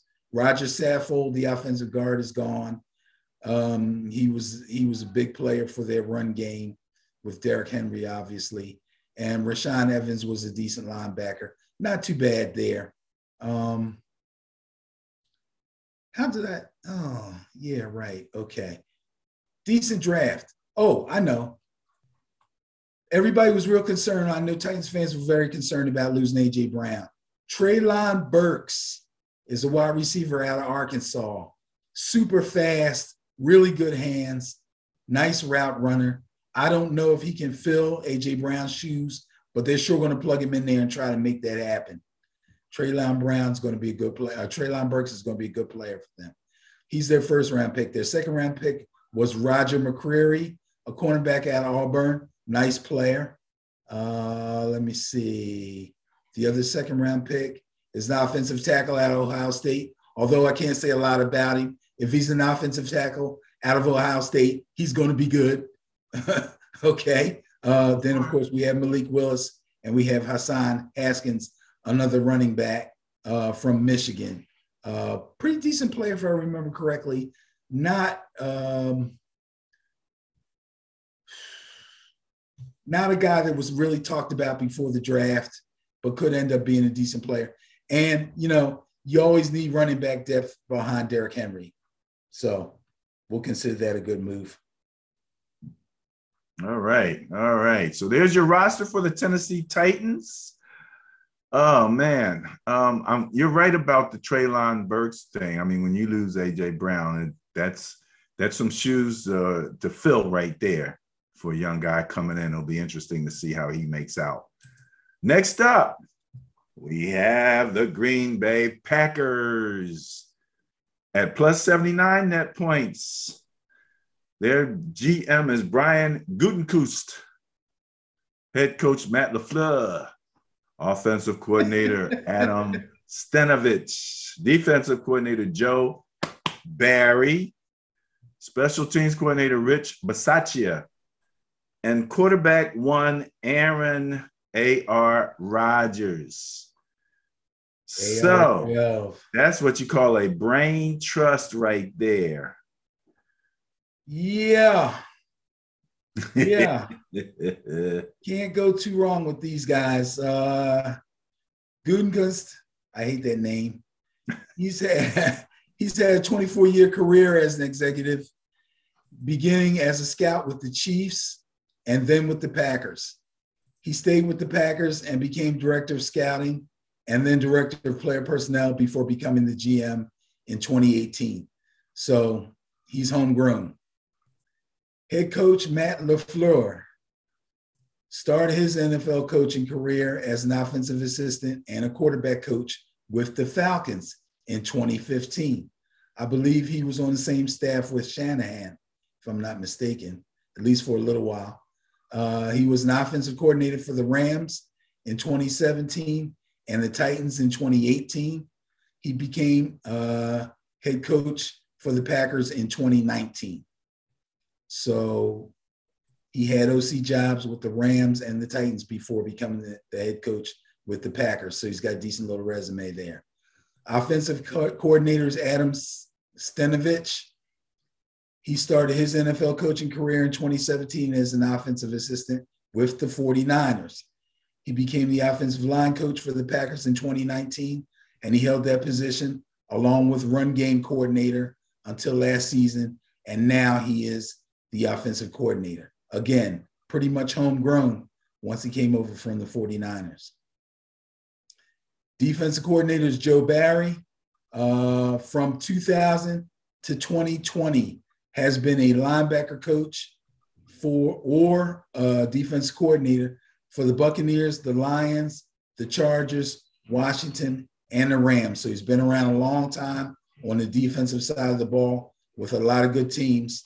He is now the defensive coordinator for the Packers, having become that just last season. Aaron Rodgers is still Aaron Rodgers. Uh, not a whole heck of a lot to say about that. AR. They just took on the young guys, him and Tom Brady, and beat the young guys in a few rounds of golf there. Young guys. Yeah, did. Patrick Mahomes and one Josh Allen. Well, you know, I'll say something about that golf thing. Aaron Rodgers and Tom Brady have probably been playing golf as an off-season hobby far longer than Mahomes and Allen, first of all. So experience-wise, I mean, these guys take golf very seriously. You know, th- these young ball players, they take up golf because the old heads play golf, you know. I mean? they and they want to be cool, yeah. Okay, Benny. So that wraps up the brain trust for the Green Bay Packers. Next up, we have the roster resets. Let's take a look and see what their new lineup is going to look like, including their signing of the highest paid player in the NFL right now, one Mr. Aaron Rodgers. Yeah, obviously yeah. keeping Aaron Rodgers was big. Uh, I also believe that signing Allen Lazard is going to be big too. From what I've seen, Allen Lazard will probably be the number one receiver on this team going forward. Mm. Considering these humongous losses of Davante Adams, who is arguably the best receiver in the league going to the Raiders, and Marcus Valdez Scantling, who was coming along pretty nicely he's now off to the Steelers. Um, Za'Darius Smith is going to be a big loss too, also a linebacker. He's going to division rival the Vikings. Though those aren't real good losses, man. Those have been some big losses. So yeah, big potentially coming back to bite you losses. yes, they are. Now they did well with their two number one picks in the draft. Uh, Quay Walker is a linebacker from Georgia that I got a second look at when I watched that uh, replay of that national championship game again. I think Nakobe Dean is probably the better of the two, but Quay Walker is pretty nice linebacker. And Devonte Wyatt was a steal at defensive tackle uh, from Georgia also. Well, I can't call him a steal. He was the number one pick. Got picked 28th overall, though. So he did fall a little bit. This is a guy who's arguably the best D tackle out of the bunch. So we'll see. I don't think they can go wrong with either of those two picks. Um, second, that, second team we've seen the, the other one being the Eagles with two Georgia guys in there. Yep. On that yep. list there. Yeah, they had a lot to choose from. but uh, yeah, they did that, and I think that's going to pay off for them. As second round, let me see. Christian Watson from North Dakota State. I don't know a lot about him. Uh, Sean Rhyan, I don't know a lot about him either. But again, an offensive lineman in round three, four, five, you never know. Studs have been known in that that position to come out of the late rounds. So again, you keep your fingers crossed and you train them well and you see what you come up with. So I never frown on an offensive lineman getting chosen late. Well, you got uh, Allen Lazard as a wide receiver, and you have Christian Watson coming in, and we know that um, Aaron Rodgers wanted more targets. So it's interesting with the loss of uh, Davante Adams, you know, that uh, I don't see more wide receivers unless they pick them at maybe later rounds. One of the things that the Packers do seem to have a good good idea or you know be good at is finding you know value in some of those later rounds. So we'll keep an eye on that. Okay, that takes up the roster reset for the Green Bay Packers. Moving up the net point line here with another playoff contender last year, the Arizona Cardinals at plus 83 net points. Brain Trust includes general manager Steve Keim, head coach Cliff Kingsbury, offense. So again, we've got this uh, situation here where we have an offensive coordinator at, of Cam Turner and Spencer Whipple mm-hmm. uh, who I have they have listed as co-pass game coordinators. Right, working for a head coach who likes to call his own plays. You know what I'm saying? DC, one Vance Joseph, we know him. Special teams coordinator Sean Kugler and quarterback Kyler. Won't you please sign me Murray? yeah, Steve Keim's got his hands full trying to get that signing done. Kyler Murray is not happy with the way things went last season. Uh, he wants to be compensated. Steve Keim has made it pretty clear that they don't want to lose Kyler Murray, which they would be crazy if they did, in my estimation. So he's going to have to figure something out. I'm expecting to see that signing happen, though, before the season begins. Uh, Steve Keim is the general manager. He spent his entire 23 year executive career with the Cardinals. Again, it's funny how we're talking about homegrown guys and guys that have been with organizations for a really long time. Now that we're up amongst the higher rated teams, did you notice that? if you remember last week when we talked about the bottom half teams, a lot of them, these guys were like first year, second year GMs first year, second year head coaches. Now we're starting to see guys that have been around for a while and either have really nice resumes or have been at their position for several years going forward. Um, he started out as director of scouting, was also director of player personnel, and is now the GM and has been so since 2013. Head coach is Cliff Kingsbury. Now, after a pretty successful career as a college coach, Cliff Kingsbury, he actually coached at the University of Houston, Texas A&M, and Texas Tech. All D3 uh, D3 schools, all D1 schools with high-powered offenses. A lot of that was due to Cliff Kingsbury. Um, he was hired as the Cardinals head coach in 2019, probably because of those high powered offenses that he handled at D1 schools. Trying to he get coached Mahomes, didn't he?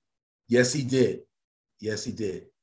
Um, his offensive coordinators are co-coordinators.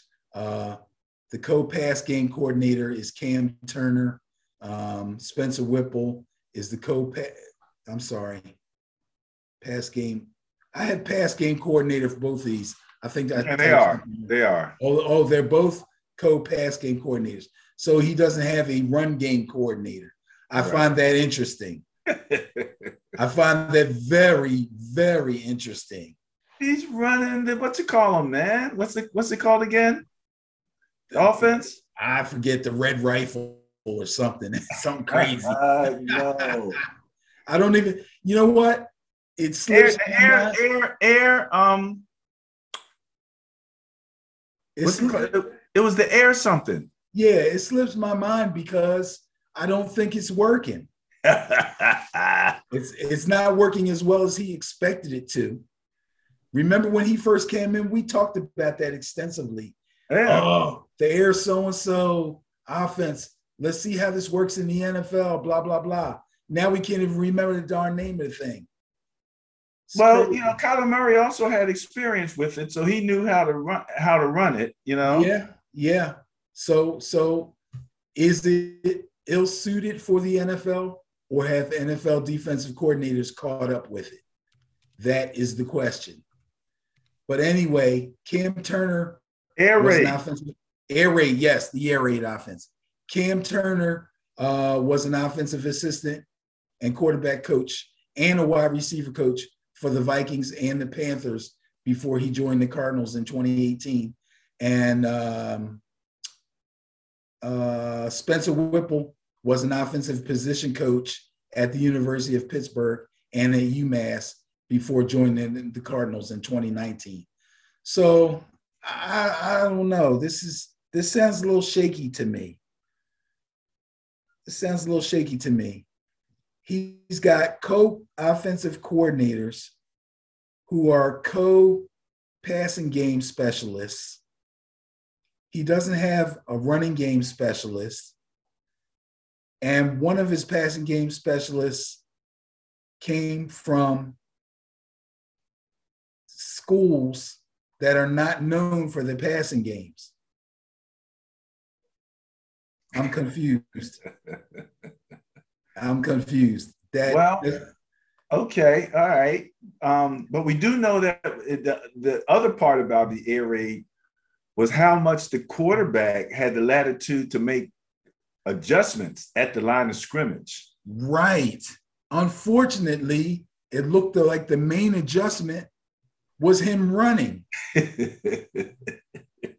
so I don't know. Something's got to happen, man. Something's got to be done there. Oh, we can't forget the DC. DC is Vance Joseph. NFL coaching career began in 2005 as a DB coach for the 49ers. Excuse me. Yes, he was a player. Uh, he then served in the same capacity for the Texans and the Bengals before co- becoming the defensive coordinator for the Dolphins in 2016. Uh, he was a head coach at one time for the Broncos from 2017 to 2018, but he got fired from that job and then joined the Cardinals as their defensive coordinator in 2019. All right, so there you go. The brain trust for the Arizona Cardinals. We'll have to see how this brain trust works out. But relative to their roster resets, here you go. Ah, first one that jumps out at me is re-signing of, of James Conner. James Conner, who started off his career with the Steelers and looked like he was going to be a really big time running back, had some injury issues, ended up with the Cardinals, looked like his career was on the downturn, and then came back and had a career year last season. He scored double digit touchdowns. I which which is very rare. If you go back and look at last season's stats and all the running backs, few, very few had double digit touchdowns. James Conner may have led the league in touchdowns for running backs. I don't well, want to try to remember. Short, this short yardage goal line go to. That's right. Which we were surprised at because it was like, you know, it wasn't like you were going to the bus or anything. this was James Conner. Yeah, but he scored like the bus. and and considering that they had some injuries to their other running backs, he held his own between between the 20s also. James Conner had a really nice season last season. Uh, they also resigned, re-signed Zach Ertz, who seemed to resurrect his career somewhat last season also. So that was a good job. And I see a name here, Jeff Gladney. I believe that's the gentleman that was just killed in the car accident. Oh, really? I think that's yeah, I'm pretty sure. Wow, that's going to go in the big losses category. Yeah. Jeez. Wow. We were really sorry to hear about that. I know I was. Um Yep, that's what happened there. Okay. So considering that is a big loss, and also losing Chandler Jones and losing Christian Kirk and losing Chase Edmonds, all starters. Now, I will say this Christian Kirk, I consider an up and comer. He robbed them guys without a gun or a mask for the money. But Chase Edmonds is a big loss. Chase Edmonds and James Conner sharing the backfield for the Cardinals worked out really well for them. Not having Chase Edmonds now, I don't know. They're going to have to really lean on Conner. We'll see if he can hold up to that. Um, their draft wasn't tremendous. No first round pick. Their first pick in the second round was pick number 55. That was Trey McBride. He's a tight end out of Colorado State Evidently, they're looking to uh, make sure they have somebody to go to after Zach Ertz retires. Cameron Thomas, a D end out of San Diego State. Well, I don't know about these Pac 12 guys. Uh, friend of the show, my brother Donald, doesn't like Pac 10 players, especially defensive players. So those two picks would be frowned on by him. Uh, I don't know these other guys. Oh, yeah, Keaontay Ingram from USC, decent running back, also Pac 12 guy, but you know, it's USC. So they used to be running back you. So we'll eye, I'm gonna keep an eye out for him, Keaontay Ingram. Right, Keaontay Ingram, part and, of the. And we got another late pick as an offensive lineman. So again, like I said, late pick offensive linemen somehow have a way of showing up after camp. All right. Late offensive linemen have a way of showing up after camp. All right. Showing up next with plus 84 net points are one Cincinnati Bengals. Again, that letter means that they were playoff bound, a little higher up in the uh, playoff rankings, however, like clinching a spot, for example.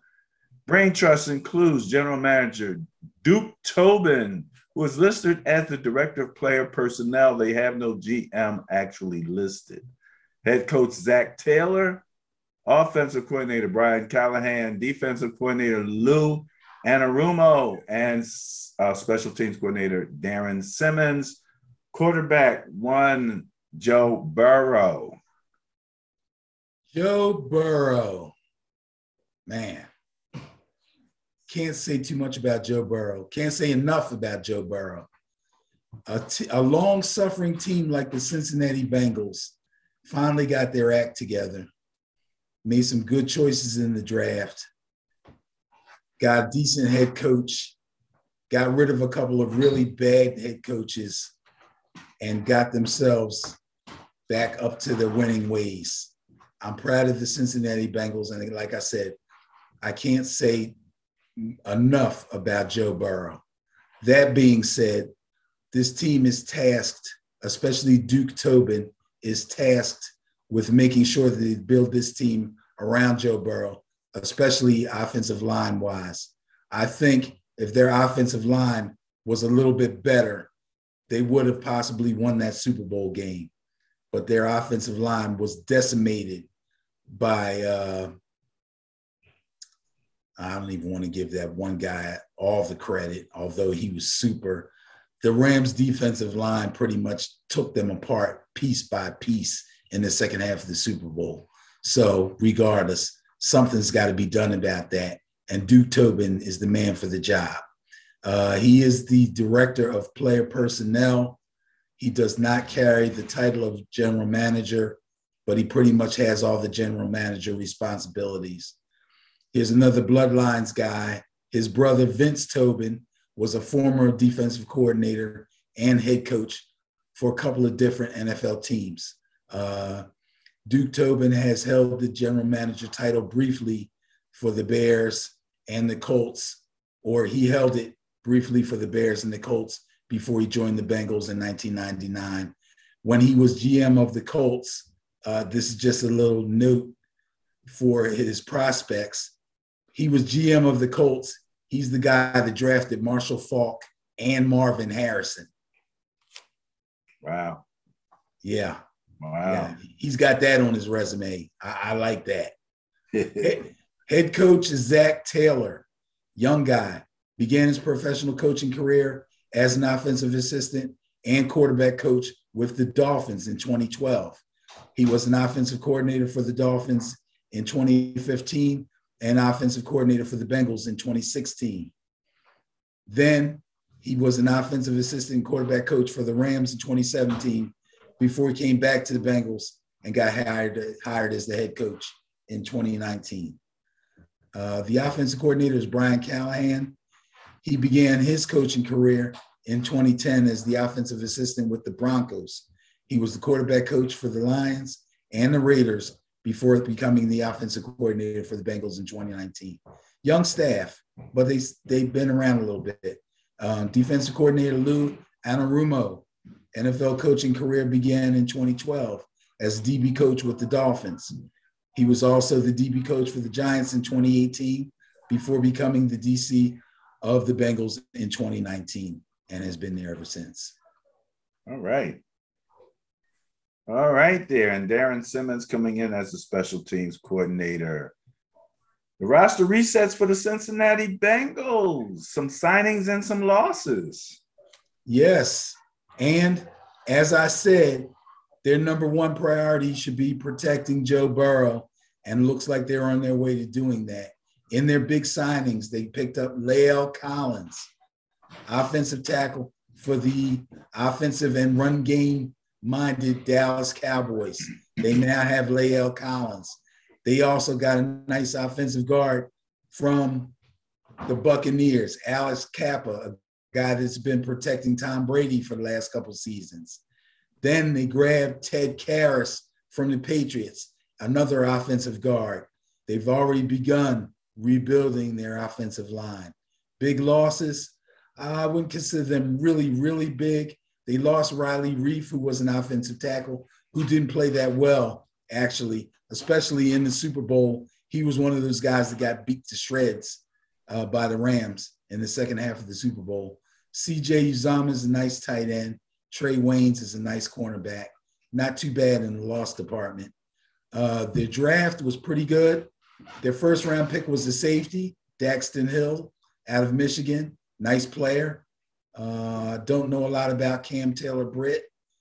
Um, and they got a D tackle from Florida, Zachary Carter. I did watch a couple of Florida games because I like I like the ACC as well as the SEC.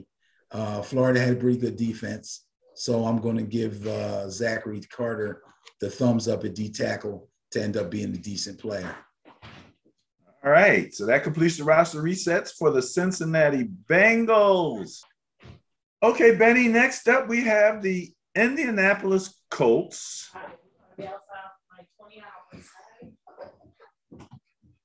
Strange that they are eliminated at plus 86 net points, but they're another team who got their chance last year and went down in flames in the game that meant the most. Their general manager is Chris Ballard. Their head coach is Frank Reich. Offensive coordinator Marcus Brady, defensive coordinator Gus Bradley, special teams coordinator Bubba Ventrone, and now new quarterback for the Indianapolis Colts, one Matty Ice Ryan. Yep. Yeah, Indianapolis Colts. Here's another team that went into the season with a lot of promise and things just didn't quite work out for them. Uh, GM Chris Ballard probably under fire a little bit for the Car- Carson Wentz fiasco. But uh, besides that, as far as I'm concerned, has shown himself to be a pretty good GM. He started his career as a scout with the Bears back in 2001 and ascended to director of scouting in 2012. So he was with the Bears for a long time. In 2013, he joined the Chiefs, excuse me, as their director of player personnel, then became director of football operations and stayed there until 2016. He was hired as general manager by the Colts in 2017. The head coach is Frank Reich. After a respectable playing career, mostly as a pretty efficient backup, old guys like you and me will remember Frank Reich from his playing days. Uh, great comeback, right? Right, the great comeback with the Buffalo Bills. He became a coaching intern with the Colts and then served as a quarterback coach and wide receiver coach for the Colts and then for the Cardinals and the Chargers. So he's been around to a couple different organizations. He Look at that back. experience level they have listed there. Yes, yes, very 44 much. years. Total, yeah. It's great.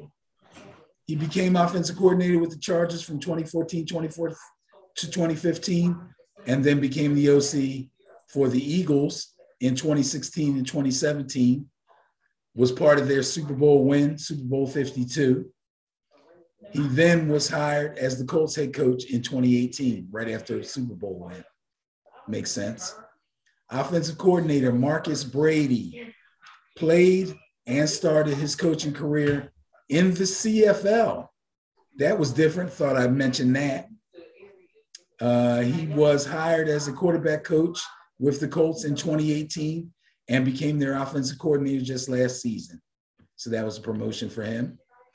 Defensive coordinator Gus Bradley began his NFL coaching career as a linebacker coach with the Buccaneers in 2006. He became defensive coordinator for the Seahawks in 2009 and is credited with the beginnings of building the Legion of Boom.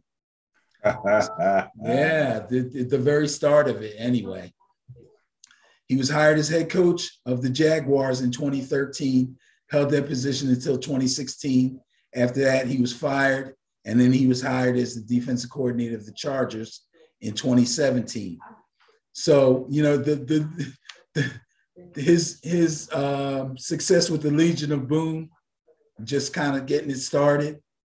That that that rep held on. He held on to that rep.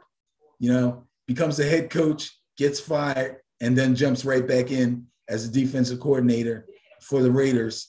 Uh, he held that position last season, and now he takes over as DC for the Colts. So he's new on the job there in Indianapolis.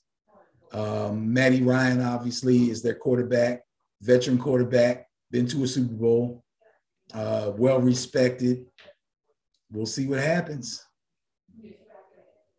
All right. All a lot right. Of questions, a lot of questions left unanswered for this team. I'll say that. Well, let's see what he has to work with and for the Indianapolis Colts roster resets here. What do you got? Ads, losses, oh, rounds? Oh, geez. See. Ads, obviously, Matt Ryan, A big plus, simply because you got to have some kind of a competent quarterback. Uh, they grabbed grabbed Yannick Ngakoue, a nice edge rusher away from the Raiders. I'm not sure what that situation was there, if that was money or what was going on there, but uh, that's a big loss for the Raiders. Mo Alie-Cox will be re-signed as a tight end. He's a decent player. Their biggest loss is T.Y. Hilton. I think is kind of on his downside. I don't know how many more good seasons T.Y. Hilton has left in him. Rock Ya-Sin is a decent corner, not a big time corner, not a real star, just kind of a solid guy. Uh, Mark Glowinski, I believe, is a pretty big loss at offensive guard, and he was a big pickup for my Giants. He is now with the Giants, and I'm loving it. Uh, let's see what they did in the draft. No number one, no pick in the first round. Round two, pick number 53, they grabbed Alec Pierce, a wide receiver from Cincinnati. Now, if you're not familiar with his name, he played at the University of Cincinnati, a team that made it to the Final Four uh, in the college playoffs, a team that was undefeated for the regular season and quarterbacked by Desmond Ridder. Uh, so Alec Pierce is going to be a real nice player. He should do well for the Colts. Um, uh, I can say a fantasy note here, just because we're talking about them picking up as their first pick a wide receiver. Their round three pick is Jelani Woods, a big tight end out of Virginia. Should be a decent run blocker. I don't know how he'll do as a receiver, but the guy's huge. And that's all I've got to say about those guys. All right, Benny. Next up, the Super Bowl champion. Not number one in the net points, but they were plus 88, which was strong.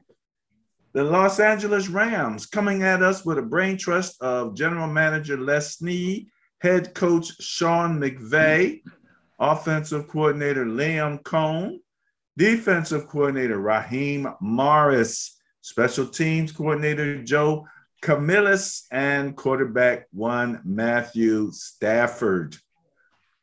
So there you go.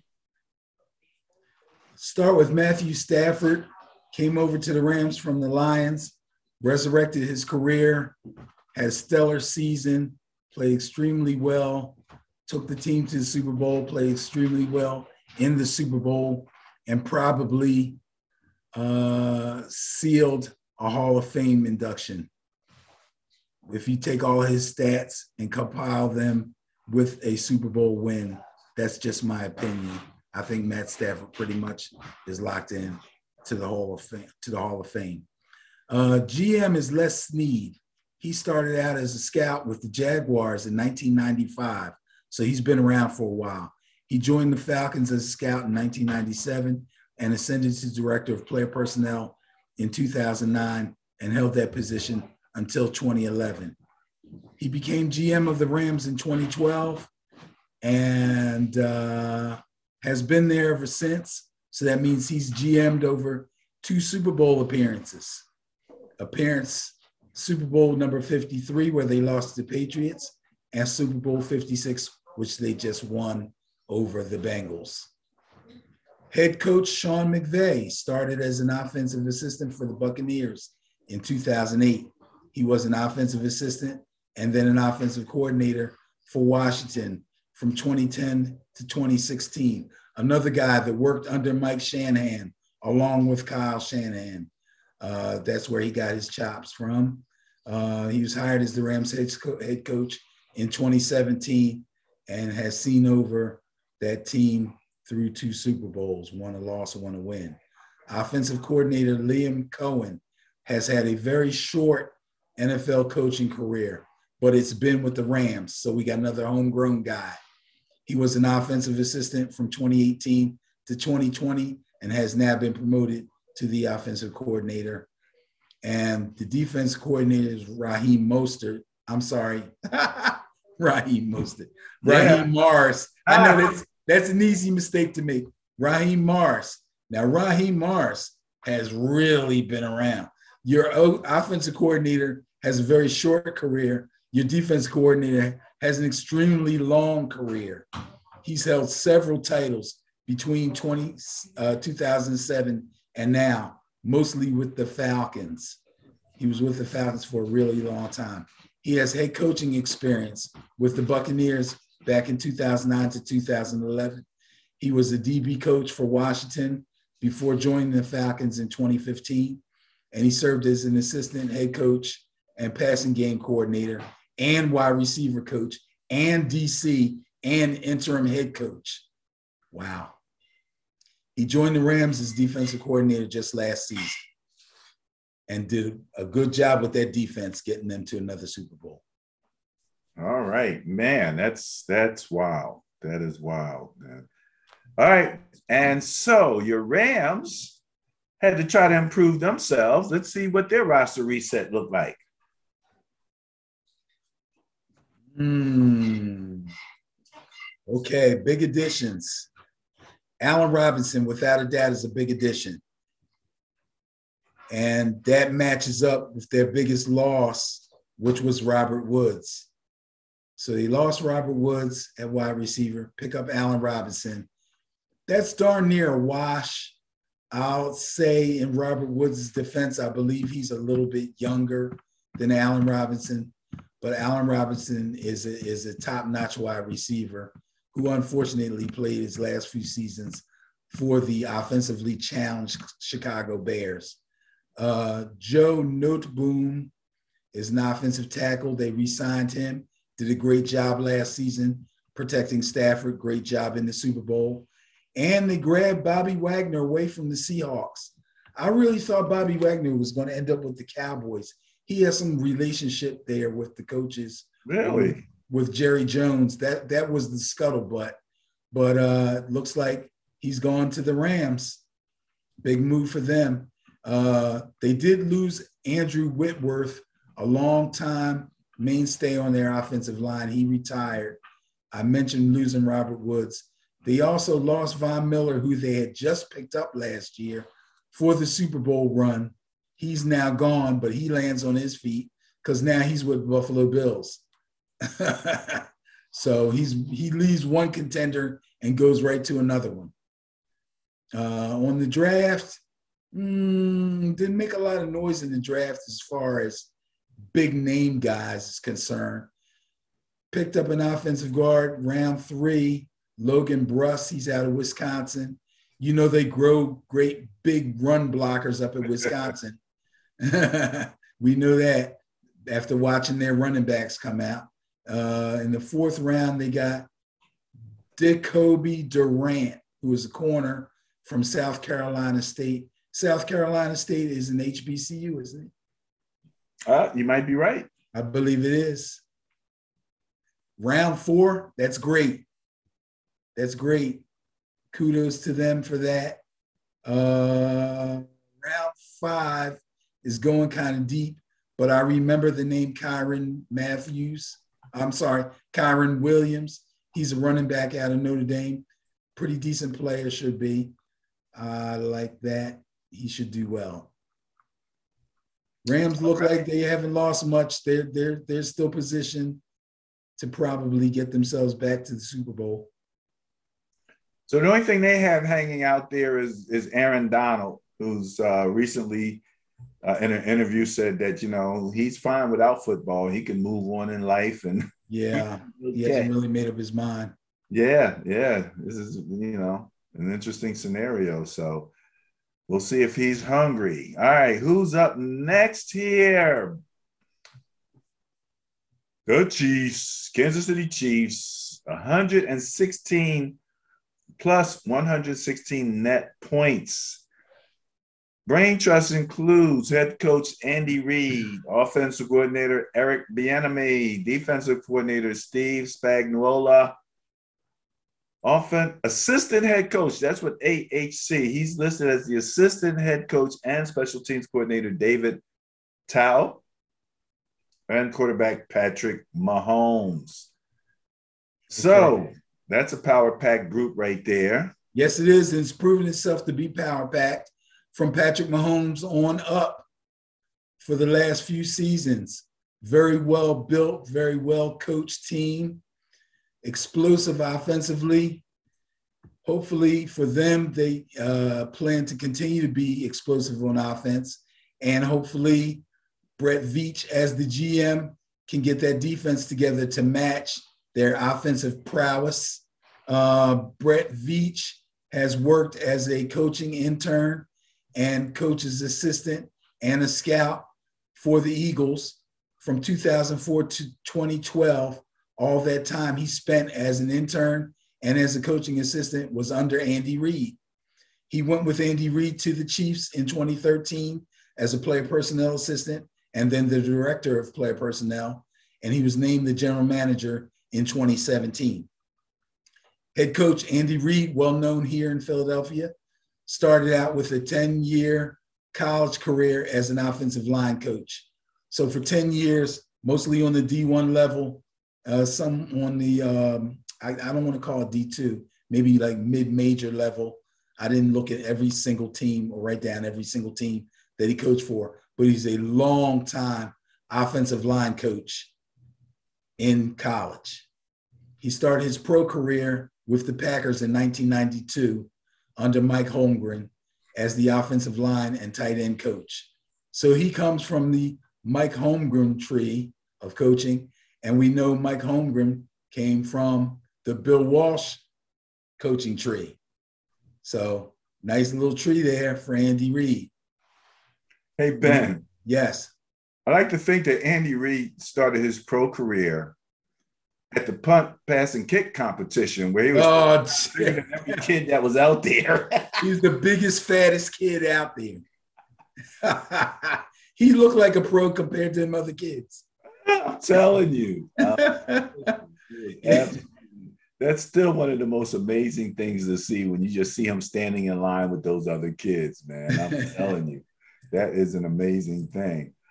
In All 19, right, so we have 1997, 1998 season, he became the quarterback coach and assistant head coach. He was hired as head coach of the Eagles in 1991 and stayed there till 2012.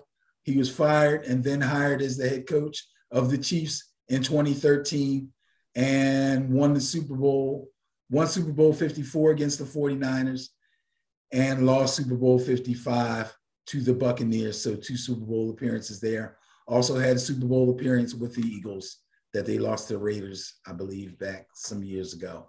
Yeah. Offensive coordinator Eric Bieniemy played running back for the Chargers, Bengals, and the Eagles. Wonder how many Eagles fans out there remember Eric Bieniemy being on the Eagles. His pro coaching career started with the Vikings as a running back coach from 2006 to 2009. He took over the OC job at his alma mater, University of Colorado, back in 2011 and 2012. So here's another guy who had a, a coaching career in the pros, then went back to college, then came back to the pros and was hired as a running back coach for the Chiefs in 2013, and then became the offensive coordinator in 2018. Now, let me just say something about Eric Bieniemy that I just saw recently. Um, who's the running back?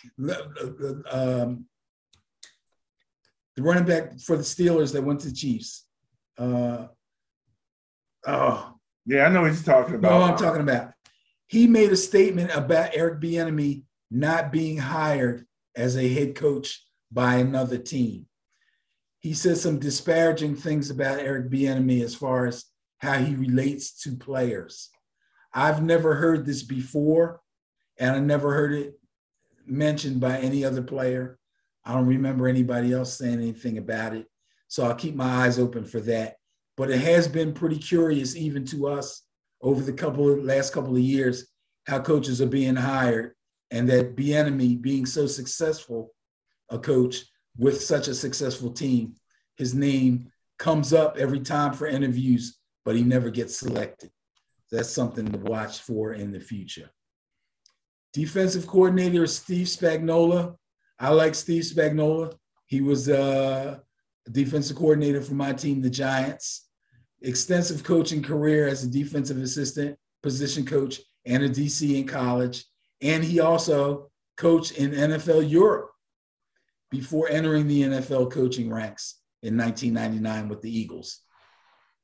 He was with the Eagles until 2006 as a DB and linebacker coach.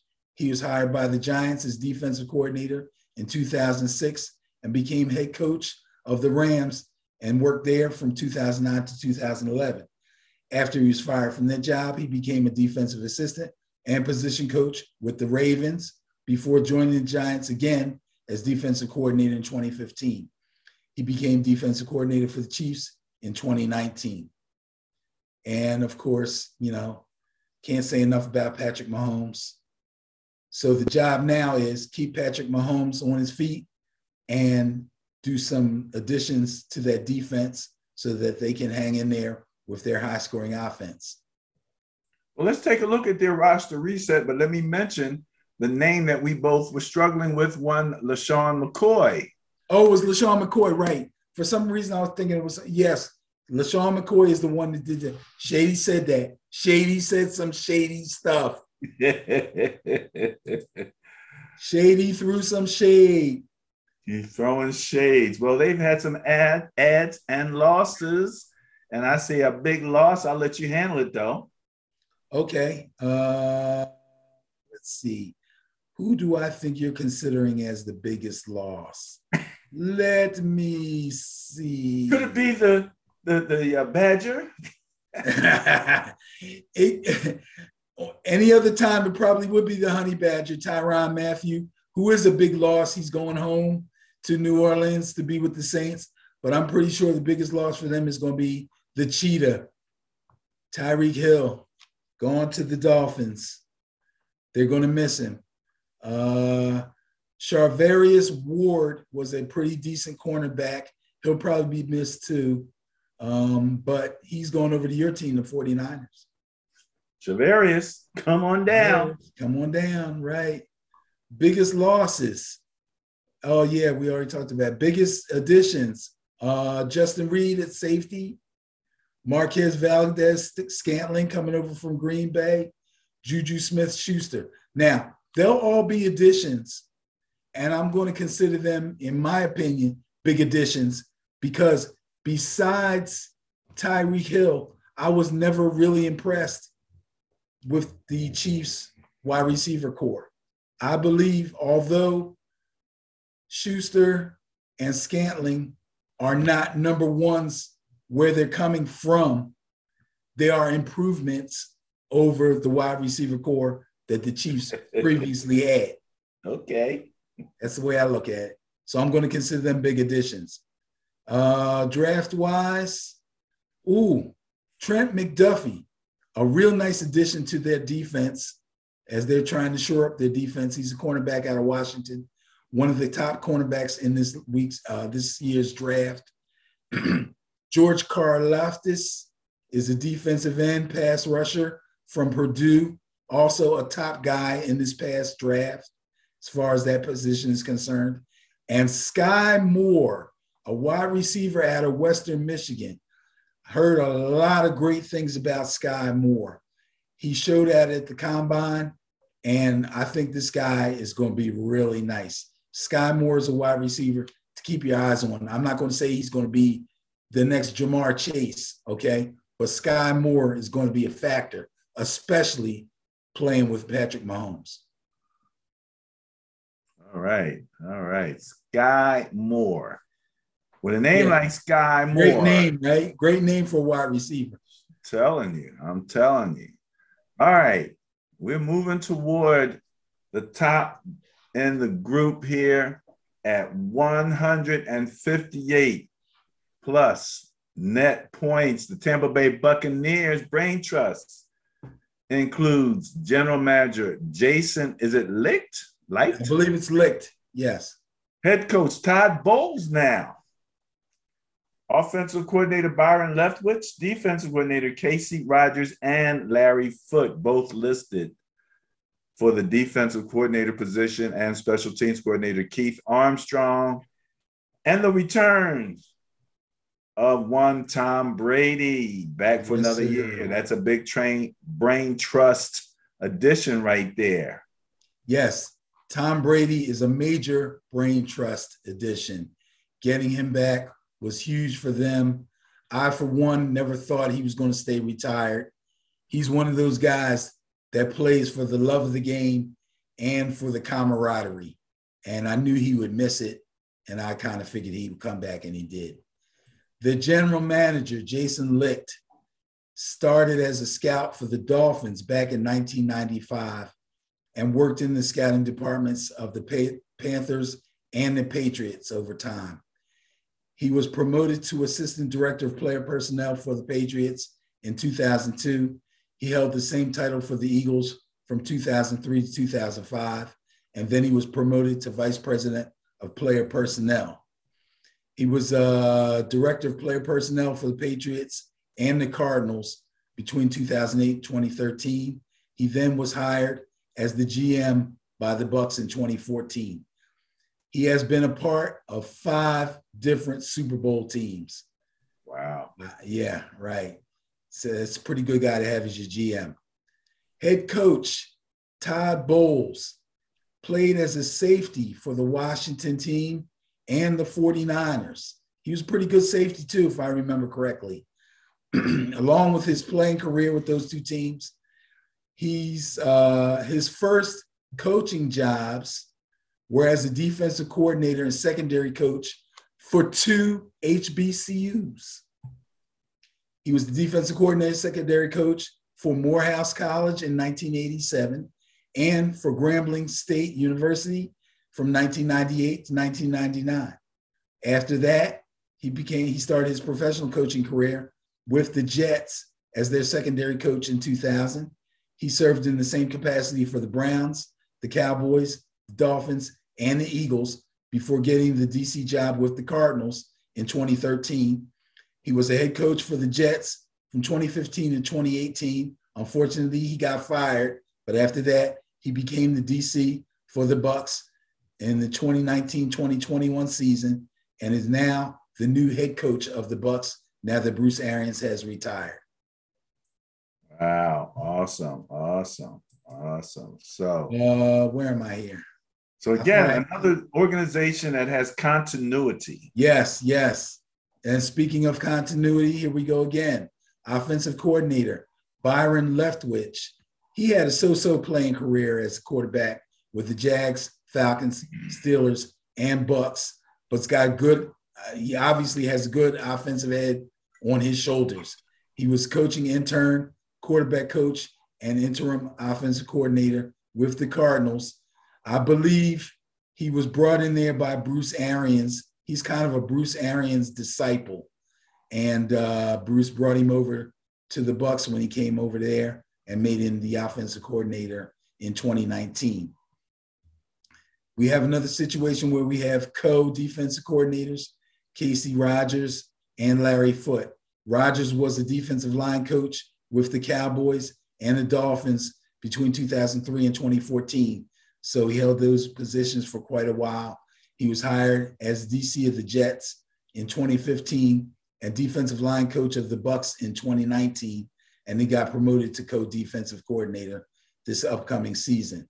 Larry Foote had a real nice playing career, 13 years as a linebacker for the Steelers, the Lions, and the Cardinals. He's a two-time Super Bowl champion with the Steelers. He was the linebacker coach for the Cardinals from 2015, 2018. Also, same time when Bruce Arians was there, Bruce brought him over as the linebacker coach for the Buccaneers in 2019, and he stayed there until becoming the new DC or co-DC this season. And you know what? Can, what can I say about Tom Brady, the goat? what can you say that hasn't already been said? Right. Nothing much. So let's take a look at the roster. Yeah. Build around Mr. Brady this year. Tom Brady heads up the biggest addition after retiring and then coming back and signing again. again. Um, Ryan Jensen is a top-notch center, one of the better centers in the league. Resigning Chris Godwin was big. I love Chris Godwin. He's a fantasy stud, and as long as he stays healthy, that is. And I know that him and, and Brady had a real nice connection. Uh, big losses: Alex Cappa, an offensive lineman. You always miss a good offensive lineman when he leaves, so that's a big loss for the Bucs, but a big addition for the Cincinnati Bengals, who needed him. And Jordan Whitehead was a nice safety. He's gone now to the Jets. They did re-sign OJ Howard, who hasn't really fulfilled his promise as a tight end. Maybe this will be the year. Uh, in the draft, they grabbed the D tackle out of Houston, Logan Hall. Uh, I think he's well respected coming into the draft. He was talked about. Uh, Luke Goedeke, an offensive tackle from Central Michigan. I remember his name being kicked around as a pretty good player coming into the draft, also. Don't know. All right. So you got a running back and you have a tight end and a punter. Yes. I think that's why I included round four because there's a. Oh, oh, yeah. I didn't even notice that he's a punter. Good job. hey, look, out of Georgia. Holy, even their punter was good. Damn. I hadn't even picked that up. I just saw punter and put that. Even the punter got drafted. Woo, what a team. What a team. I'm telling you. I'm telling you. All right. Well, who could possibly top that in terms of net points? You have your Patriots. Had a pretty good year last year in terms of net points. Yes. And I must say, it was surprising to me that they ended up this high in net points. I didn't see this coming in the beginning of the year. I don't think many people did you know. But again, your GM, coach, brought one Bill Belichick. Now, there's a whole thing going on with the mystery of the offensive coordinator. There is none. So we have Matt Groh, director of player personnel, listed for that position, and Joe Judge, who you know very well, and Matt Patricia, who I'm sure you know also very well, are listed in a co situation as, as offensive coordinators, but uh, no specific offensive coordinator listed. None listed for the defensive coordinator either. Special teams is Cameron Achord listed as the special teams coordinator. And then we have, um, and I didn't mean to uh, skip over, Mac Jones. How could I skip over Mac and cheese? Now I have I have a little correction for you. and, and let's do know, it. When we when we start talking about Bill Belichick, you'll understand kind of what's going on here. Bill Belichick is almost a one man band, and Bill Belichick came up on the defensive side of the ball. Hence, having a defensive coordinator is probably not ever going to happen on this team. However, they do have an offensive coordinator, and uh, his name is Joe Judge. And you may remember him as being the head coach of the Giants since fired. But let me start from the top here. The general manager is Bill Belichick. However, his right hand man is Matt Groh, who holds the title of director of player personnel. Now, not many teams allow the head coach to be the GM and the head coach. In fact, it's very difficult. And I know there's been a lot of head coaches who probably should have just stayed head coaches and not taken on the responsibility of being uh, GMs and have pretty much have failed uh, careers because of it. Um, Belichick is the exception to that rule. Now, that being said, his de facto GM or his de facto, de facto, de facto assistant GM, de facto, that's a hard word to say. Assistant GM is Matt Groh. Uh, Matt Groh has spent his entire professional career with New England. Since 2011, he's been a scout, a scouting director, and now the director of player personnel. So, GM Bill Belichick is also head coach Bill Belichick, widely considered one of the greatest coaches in NFL history. Let's face it. He started his coaching career as an assistant with the old Baltimore Colts back in 1975. How crazy is that? He was a special teams. Talk about a guy who worked his way up, okay? Not only to the top, but also to the top of the profession. He was a special teams coach and a defensive assistant. He was a defensive position coach. All three of those titles he held with the Lions and the Broncos and the Giants before being promoted to defensive coordinator of the Giants in 1995. He had the held, he held the head coaching job with the Browns from 1991 to 1995. He was DB coach with the Patriots in 1996, defensive coordinator with the Jets in 1997 to 99. Then he became the head coach of the Patriots. From 2000, he's got six Super Bowl champions as a head coach and two more as an assistant slash coordinator. Oh, by the way, he's got a yacht, and his yacht is called Eight Rings. that, that's the name of his boat, Eight Rings. Um, now, the offensive coordinator is Joe Judge. Um, he was an offensive assistant and special teams coach with the Patriots from 2012 to 2019.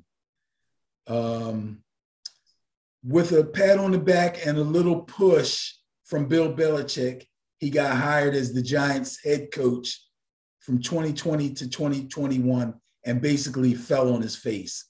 When he got fired, Belichick put him, took him back and made him his offensive coordinator. That's pretty much how that goes. All right. All right. So let's see what they've done here with the roster resets. Mm. I see an ad there. Here's a nice addition DeVante Parker. Decent wide receiver. Got him from the Dolphins. Uh, now that Tyreek Hill's with the Dolphins, there's no room for DeVante Parker. He's still got some juice left. So he comes up to the Patriots. He will help them. He will help Mac Jones good possession receiver. Believe it or not, Malcolm Butler comes back. Hard to believe. They must have kissed and made up. Or either that, or or Malcolm Butler burned them pictures he had. I don't know. I don't know what's going on there. Uh, offensive tackle Trent Brown still got some juice. Still a top guy at his position. Um, big losses. J.C. Jackson, cornerback, big loss. Shaq Mason, mainstay offensive lineman, offensive guard, big loss. Kyle Van Noy, pretty big loss at linebacker, but not huge. He's kind of on the downside of his career, but still can play. So those losses are somewhat major, somewhat major. Uh, as far as draft picks, who did they get in the first round? Cole Strange, and this was a strange first round pick, even for the Patriots. But I can see what Belichick has on his mind. Cole Strange, after I did a little research, turned out to be one of the top offensive guards in this draft. So Belichick just went out and grabbed him. You know, um, got a wide receiver also in the second round, Tyquan Thornton, pretty good player for Baylor, who had a nice passing game. Um, I don't know these other guys too well. Yeah. Nothing. Well, they picked up two cornerbacks there in, in, the third and the fourth round. So trying to shore up that make up for a little bit losses. more. Yeah. Tighten up that defense a little bit. I don't know that maybe they should have made some more picks or uh, on the offensive side, but because uh, Shaq Mason's going to be missed. And they picked up a running back also, Pierre Strong Jr. Uh, so yeah, South Dakota State. I don't know about about him, but you know, late round running backs have a tendency to pop up after camp too, kind of like those late round offensive linemen. Yeah, yeah. You know. All right. Well, he got he has enough coaches and stuff to to help him get yeah, better. Absolutely. Shoot, I, I I would hate to add up all of the coaching experience years on that team. Well over hundred years, probably. Oh man, it's crazy. Because they had forty-seven listed for Belichick. So mm-hmm. that's half right. You got half of it right there. Right there. Halfway right. two hundred. What's higher up than a Patriot on the net point power rankings? A Dallas Cowboy. Cowboy. I know our Philadelphia audience won't be happy to hear that, but it's a fact. Tell yeah.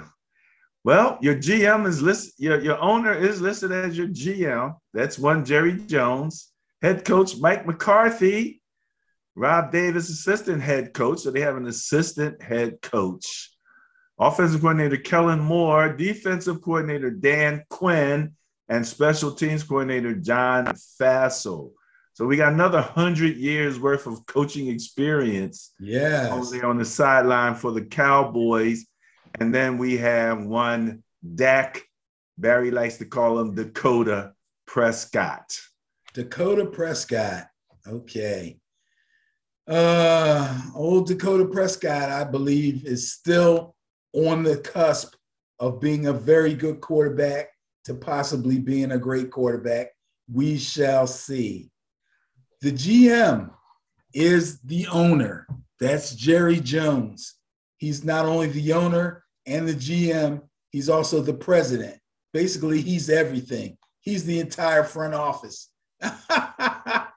you know, Jerry Jones. But as much as people talk about Jerry Jones, the bonehead moves he's made, the bonehead things he said, the guy's a three time Super Bowl champion.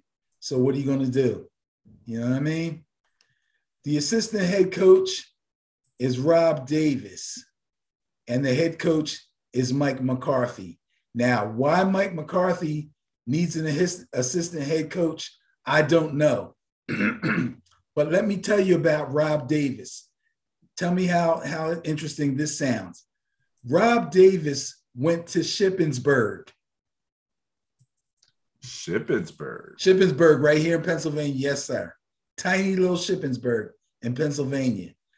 He was he was selected by the New York Jets as an undrafted free agent in 1993. He was a long snapper for his entire career with the Jets, the Bears, and the Packers. He also spent time on the Jets and the Chiefs practice squads between getting actual playing time with the Bears and the Packers between 1996 and 2007. Uh, that guy is the assistant head coach. He, he has no coaching experience and spent all his playing days as a long snapper. How crazy is that? There you go, Jerry Jones. you gotta love it. You gotta love it. You gotta love it. Okay. Now, Mike McCarthy started. Wait, wait. This is over the next three coordinators that we're about to list. Yes. Each of which I'm not sure about. Was Kellen Moore uh, uh, ever a head coach? No, no. Okay. Two out of the oh, three. oh, one, one more thing about Rob Davis. He's black. Okay. Wow. Bam. This dude checks all the boxes. but anyway, uh, yeah, Mike McCarthy. Uh, he started out with the Chiefs back in 1993. He was an offensive assistant. He served as a quarterback coach with the Chiefs and the Packers. He became offensive coordinator with the Saints in 2000 to 2004. He was offensive coordinator with the 49ers in 2005. And he then was hired as the head coach of the Packers and stayed there from 2006 to 2018. He became the Cowboys head coach in 2020. Offensive coordinator Kellen Moore talk about homegrown.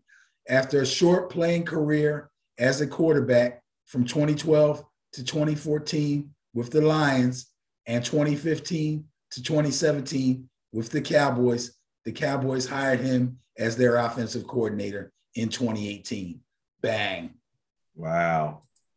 Now, here, here is sometimes uh, there was there were times last season when I heard people talk about the Cowboys defense, some positive, some negative. I know I talked a lot of positive, especially from from a fantasy perspective, because their defense was like night and day compared to their defense the year before. It was far and away better over one year. Part of that reason, a lot of that reason, was their defensive coordinator, Dan Quinn. Now, he started his career with the 49ers in 2001. He was the defensive line coach from 2003 2004 uh, with the Niners and with the Dolphins from 2005 2006. And the same uh, served as a defensive line coach also for the Jets from 2007 2008 and for the Seahawks from 2009 to 2010. Now, he took over the defensive coordinator job from Gus Bradley in 2011, and he's the guy that cultivated the Legion of Boom. he took the Legion of Boom from Gus Bradley and made them the Legion of Boom. Okay. He took those players and he really got them off the ground. Uh, he did get a head coaching job with the Falcons in 2015, held on to it till 2020. Unfortunately, he was the head coach for the Falcons when the Patriots came back from the depths of despair to beat the Falcons in the Super Bowl.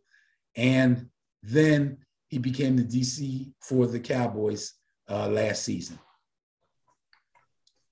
And uh, we already talked about Dak Prescott. So these guys, mostly Jerry Jones, has got to keep this team together. He's got good coaches. I think Kellen Moore is actually a decent offensive coordinator. He's proven himself to be better than the offensive coordinator that they had before, whose name I don't even want to say because he's with the Giants now, and I wish they would get rid of him. But uh, yeah. All right. Well, let's see what the Brain Trust put together for the roster reset here. Some ads. Oh yeah, look at there, look at there. So how about we look at uh, big addition being signing Mike, Michael Gallup back. Of course, he's coming off of an injury, so it remains to be seen what he's still got left.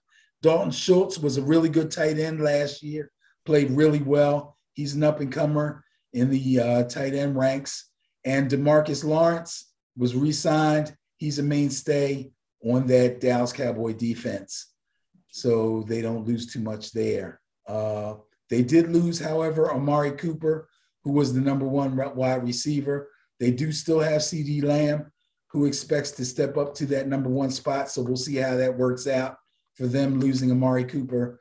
They also lost a big piece on their defense in uh, Randy Gregory and lost a big piece on their offensive line in La'el Collins. Those are major losses for the Cowboys. They're going to have to work hard to make up for that. In the draft, Tyler Smith, a very nice offensive tackle. So there's one makeup for losing La'el Collins. Uh, offensive tackle who should be a plug and play. He's out of Tulsa. Uh, Sam Wilson, I'm sorry, Sam Williams, and outside linebacker from Ole Miss should be pretty good. Uh, Jalen Tolbert got picked in the third round from uh, South Alabama. I don't know a whole lot about him. Wisconsin tight end Jake Ferguson should be a big guy, should be a really good run blocker. Uh, if you pair him up with Dalton Schultz as the pass receiving tight end and uh, Ferguson being the blocking tight end, that should be a nice combination for the Cowboys there. All right, all right. Well, that wraps up the Cowboys. Uh, next up, we have the number one net point team in the NFL, the Buffalo Bills. Yes. Coming with coming in with a brain trust of Brandon Beane at GM, Sean McDermott at head coach, Ken Dorsey at offensive coordinator, Leslie Frazier at defensive coordinator, and Matthew Smiley at special teams coordinator, and one Josh Allen at quarterback. Your favorite AFC team? My favorite AFC team and my team, my early pick to get to and win the Super Bowl this upcoming season. And win? Yes, I'm going to stick my neck out right now and say they will win the Super Bowl this year. It's an early prediction. I reserve the right to change it, although I probably won't. Uh, their GM is Brandon Beane. He was director of football operations and assistant general manager for the Panthers from 1998 to 2016. He's been the GM of the Bills since 2017. Their head coach is Sean McDermott. He was a defensive position coach for the Eagles from 2001 to 2008 and defensive coordinator for the Eagles from 2009 to 2010 and with the Panthers from 2011 to 2016. He became the Bills head coach in 2017. So you got a defensive minded head coach there. Uh, offensive coordinator is Ken Dorsey. He was a quarterback coach with the Panthers. That's probably where he linked up with Sean McDermott from 2013 to 2017. And between 2019, between 2019 and now, he was the quarterback coach for the Bills. He is now their offense coordinator. Defensive coordinator Leslie Frazier. Here's a guy that's been around for a while. Served as a DB coach for the Eagles from 1999 to 2002. Became defensive coordinator for the Bengals from uh, 2003 to 2004. Was a defensive assistant and a position coach for the Colts and the Vikings before becoming the Vikings DC in 2008. He had a stint with the Vikings as their head coach in 2011 and unfortunately he was fired from the job, but came back to the Buccaneers as the defensive coordinator slash secondary coach and did that for the Ravens also. And then he became the defensive coordinator for the Bills in 2017. And Josh Allen, no doubt about it, one of the top quarterbacks in the NFL right now and still has room to get better. If these guys take care of him, continue to build the team around Josh Allen, I see him winning the Super Bowl and becoming a top quarterback in the league. Well, he's already a top quarterback in the league. So again, I believe this team is ready to knock on the door and kick it in at the Super Bowl, led by Josh Allen. All right, well, let's see who else is going along for this ride to the Super Bowl when the roster resets. Uh, oh, you know what? I'll tell you right now what catches my eye. Their big losses aren't very big. Emmanuel Sanders is on the back end of his career. Cole Beasley, uh, Mr. Unvaccinated, took a beating last season. And I heard a rumor he's with the Rams now. So I don't even, yeah, I think he's gone. Uh, Daryl Williams was a pretty good offensive tackle. They'll miss him. Uh, the big additions were snatching Von Miller away from the Rams. Hopefully, they can squeeze one more really good season season out of Von Miller. Uh, OJ Howard came over from uh, the Buccaneers. Again, OJ Howard, when I talked about him with the Buccaneers, he hasn't lived up to his promise. Perhaps he will now that he's on this team. And Roger Saffold is a nice addition to the offensive line at guard. Where are we at here? Oh, the draft. Ah, yes. So when we did the draft, I did my mock and I picked five guys correctly going to the correct team, uh, not necessarily at the correct pick, but going to the correct team that I that I predicted, and this was one of them. In fact, the Bills actually moved up to get Kaiir Elam, a cornerback out of Florida, one of the top defensive backs in this year's draft. This guy's a plug and play. He'll be a starter from day one. In the second round, they snagged James Cook, a running back out of Georgia. James Cook should be pretty nice. In fact, let me see. Is he? I think we got some bloodlines here. Um, James Cook. Who's his brother? Who's the running back for the Vikings? Dalvin. Dalvin Cook's brother, James Cook, running back out of Georgia. I like him. I like him. And that that running back room is not really nailed down. They got a couple guys. Devin Singletary played pretty well last year, but um, I don't think he's got the number one job nailed down. James Cook could go up there and make some noise at running back, possibly be a starter. Although I think they like to run a committee up there, but he'll definitely get his name called. Uh, Terrell Bernard, nice linebacker out of Baylor, moves well. Uh, Khalil Shakir out of Boise State. I don't know a heck of a lot about him or any of these other guys here, but uh, I see another punter, Matt Araiza out of San Diego State. Kudos to a punter getting selected in round six. And I also see a player from Villanova. Let's mention him. I'm assuming this is why you have these guys listed. Christian Benford, a cornerback out of Villanova. I like it. I like it. Wow, did we did we do it again? Did we cover the whole rest of the NFL? That was it. Yeah, that's it. That's it. We're done. That's done. it. That's the number one team right there. So we went 16 to number one. Phew. Every brain trust, every roster reset. Make sure that when you're looking in on Ben and Barry, that you do click that notification bell, that you do click that subscribe button, that you remember you can find us at www.benandbarryonfootball.com, as well as all of your different social media. All right, I'm tired. I don't know about you, Benny. I'm wiped out, bro. That was a rough session. Any last words? My only last words is go Knowles.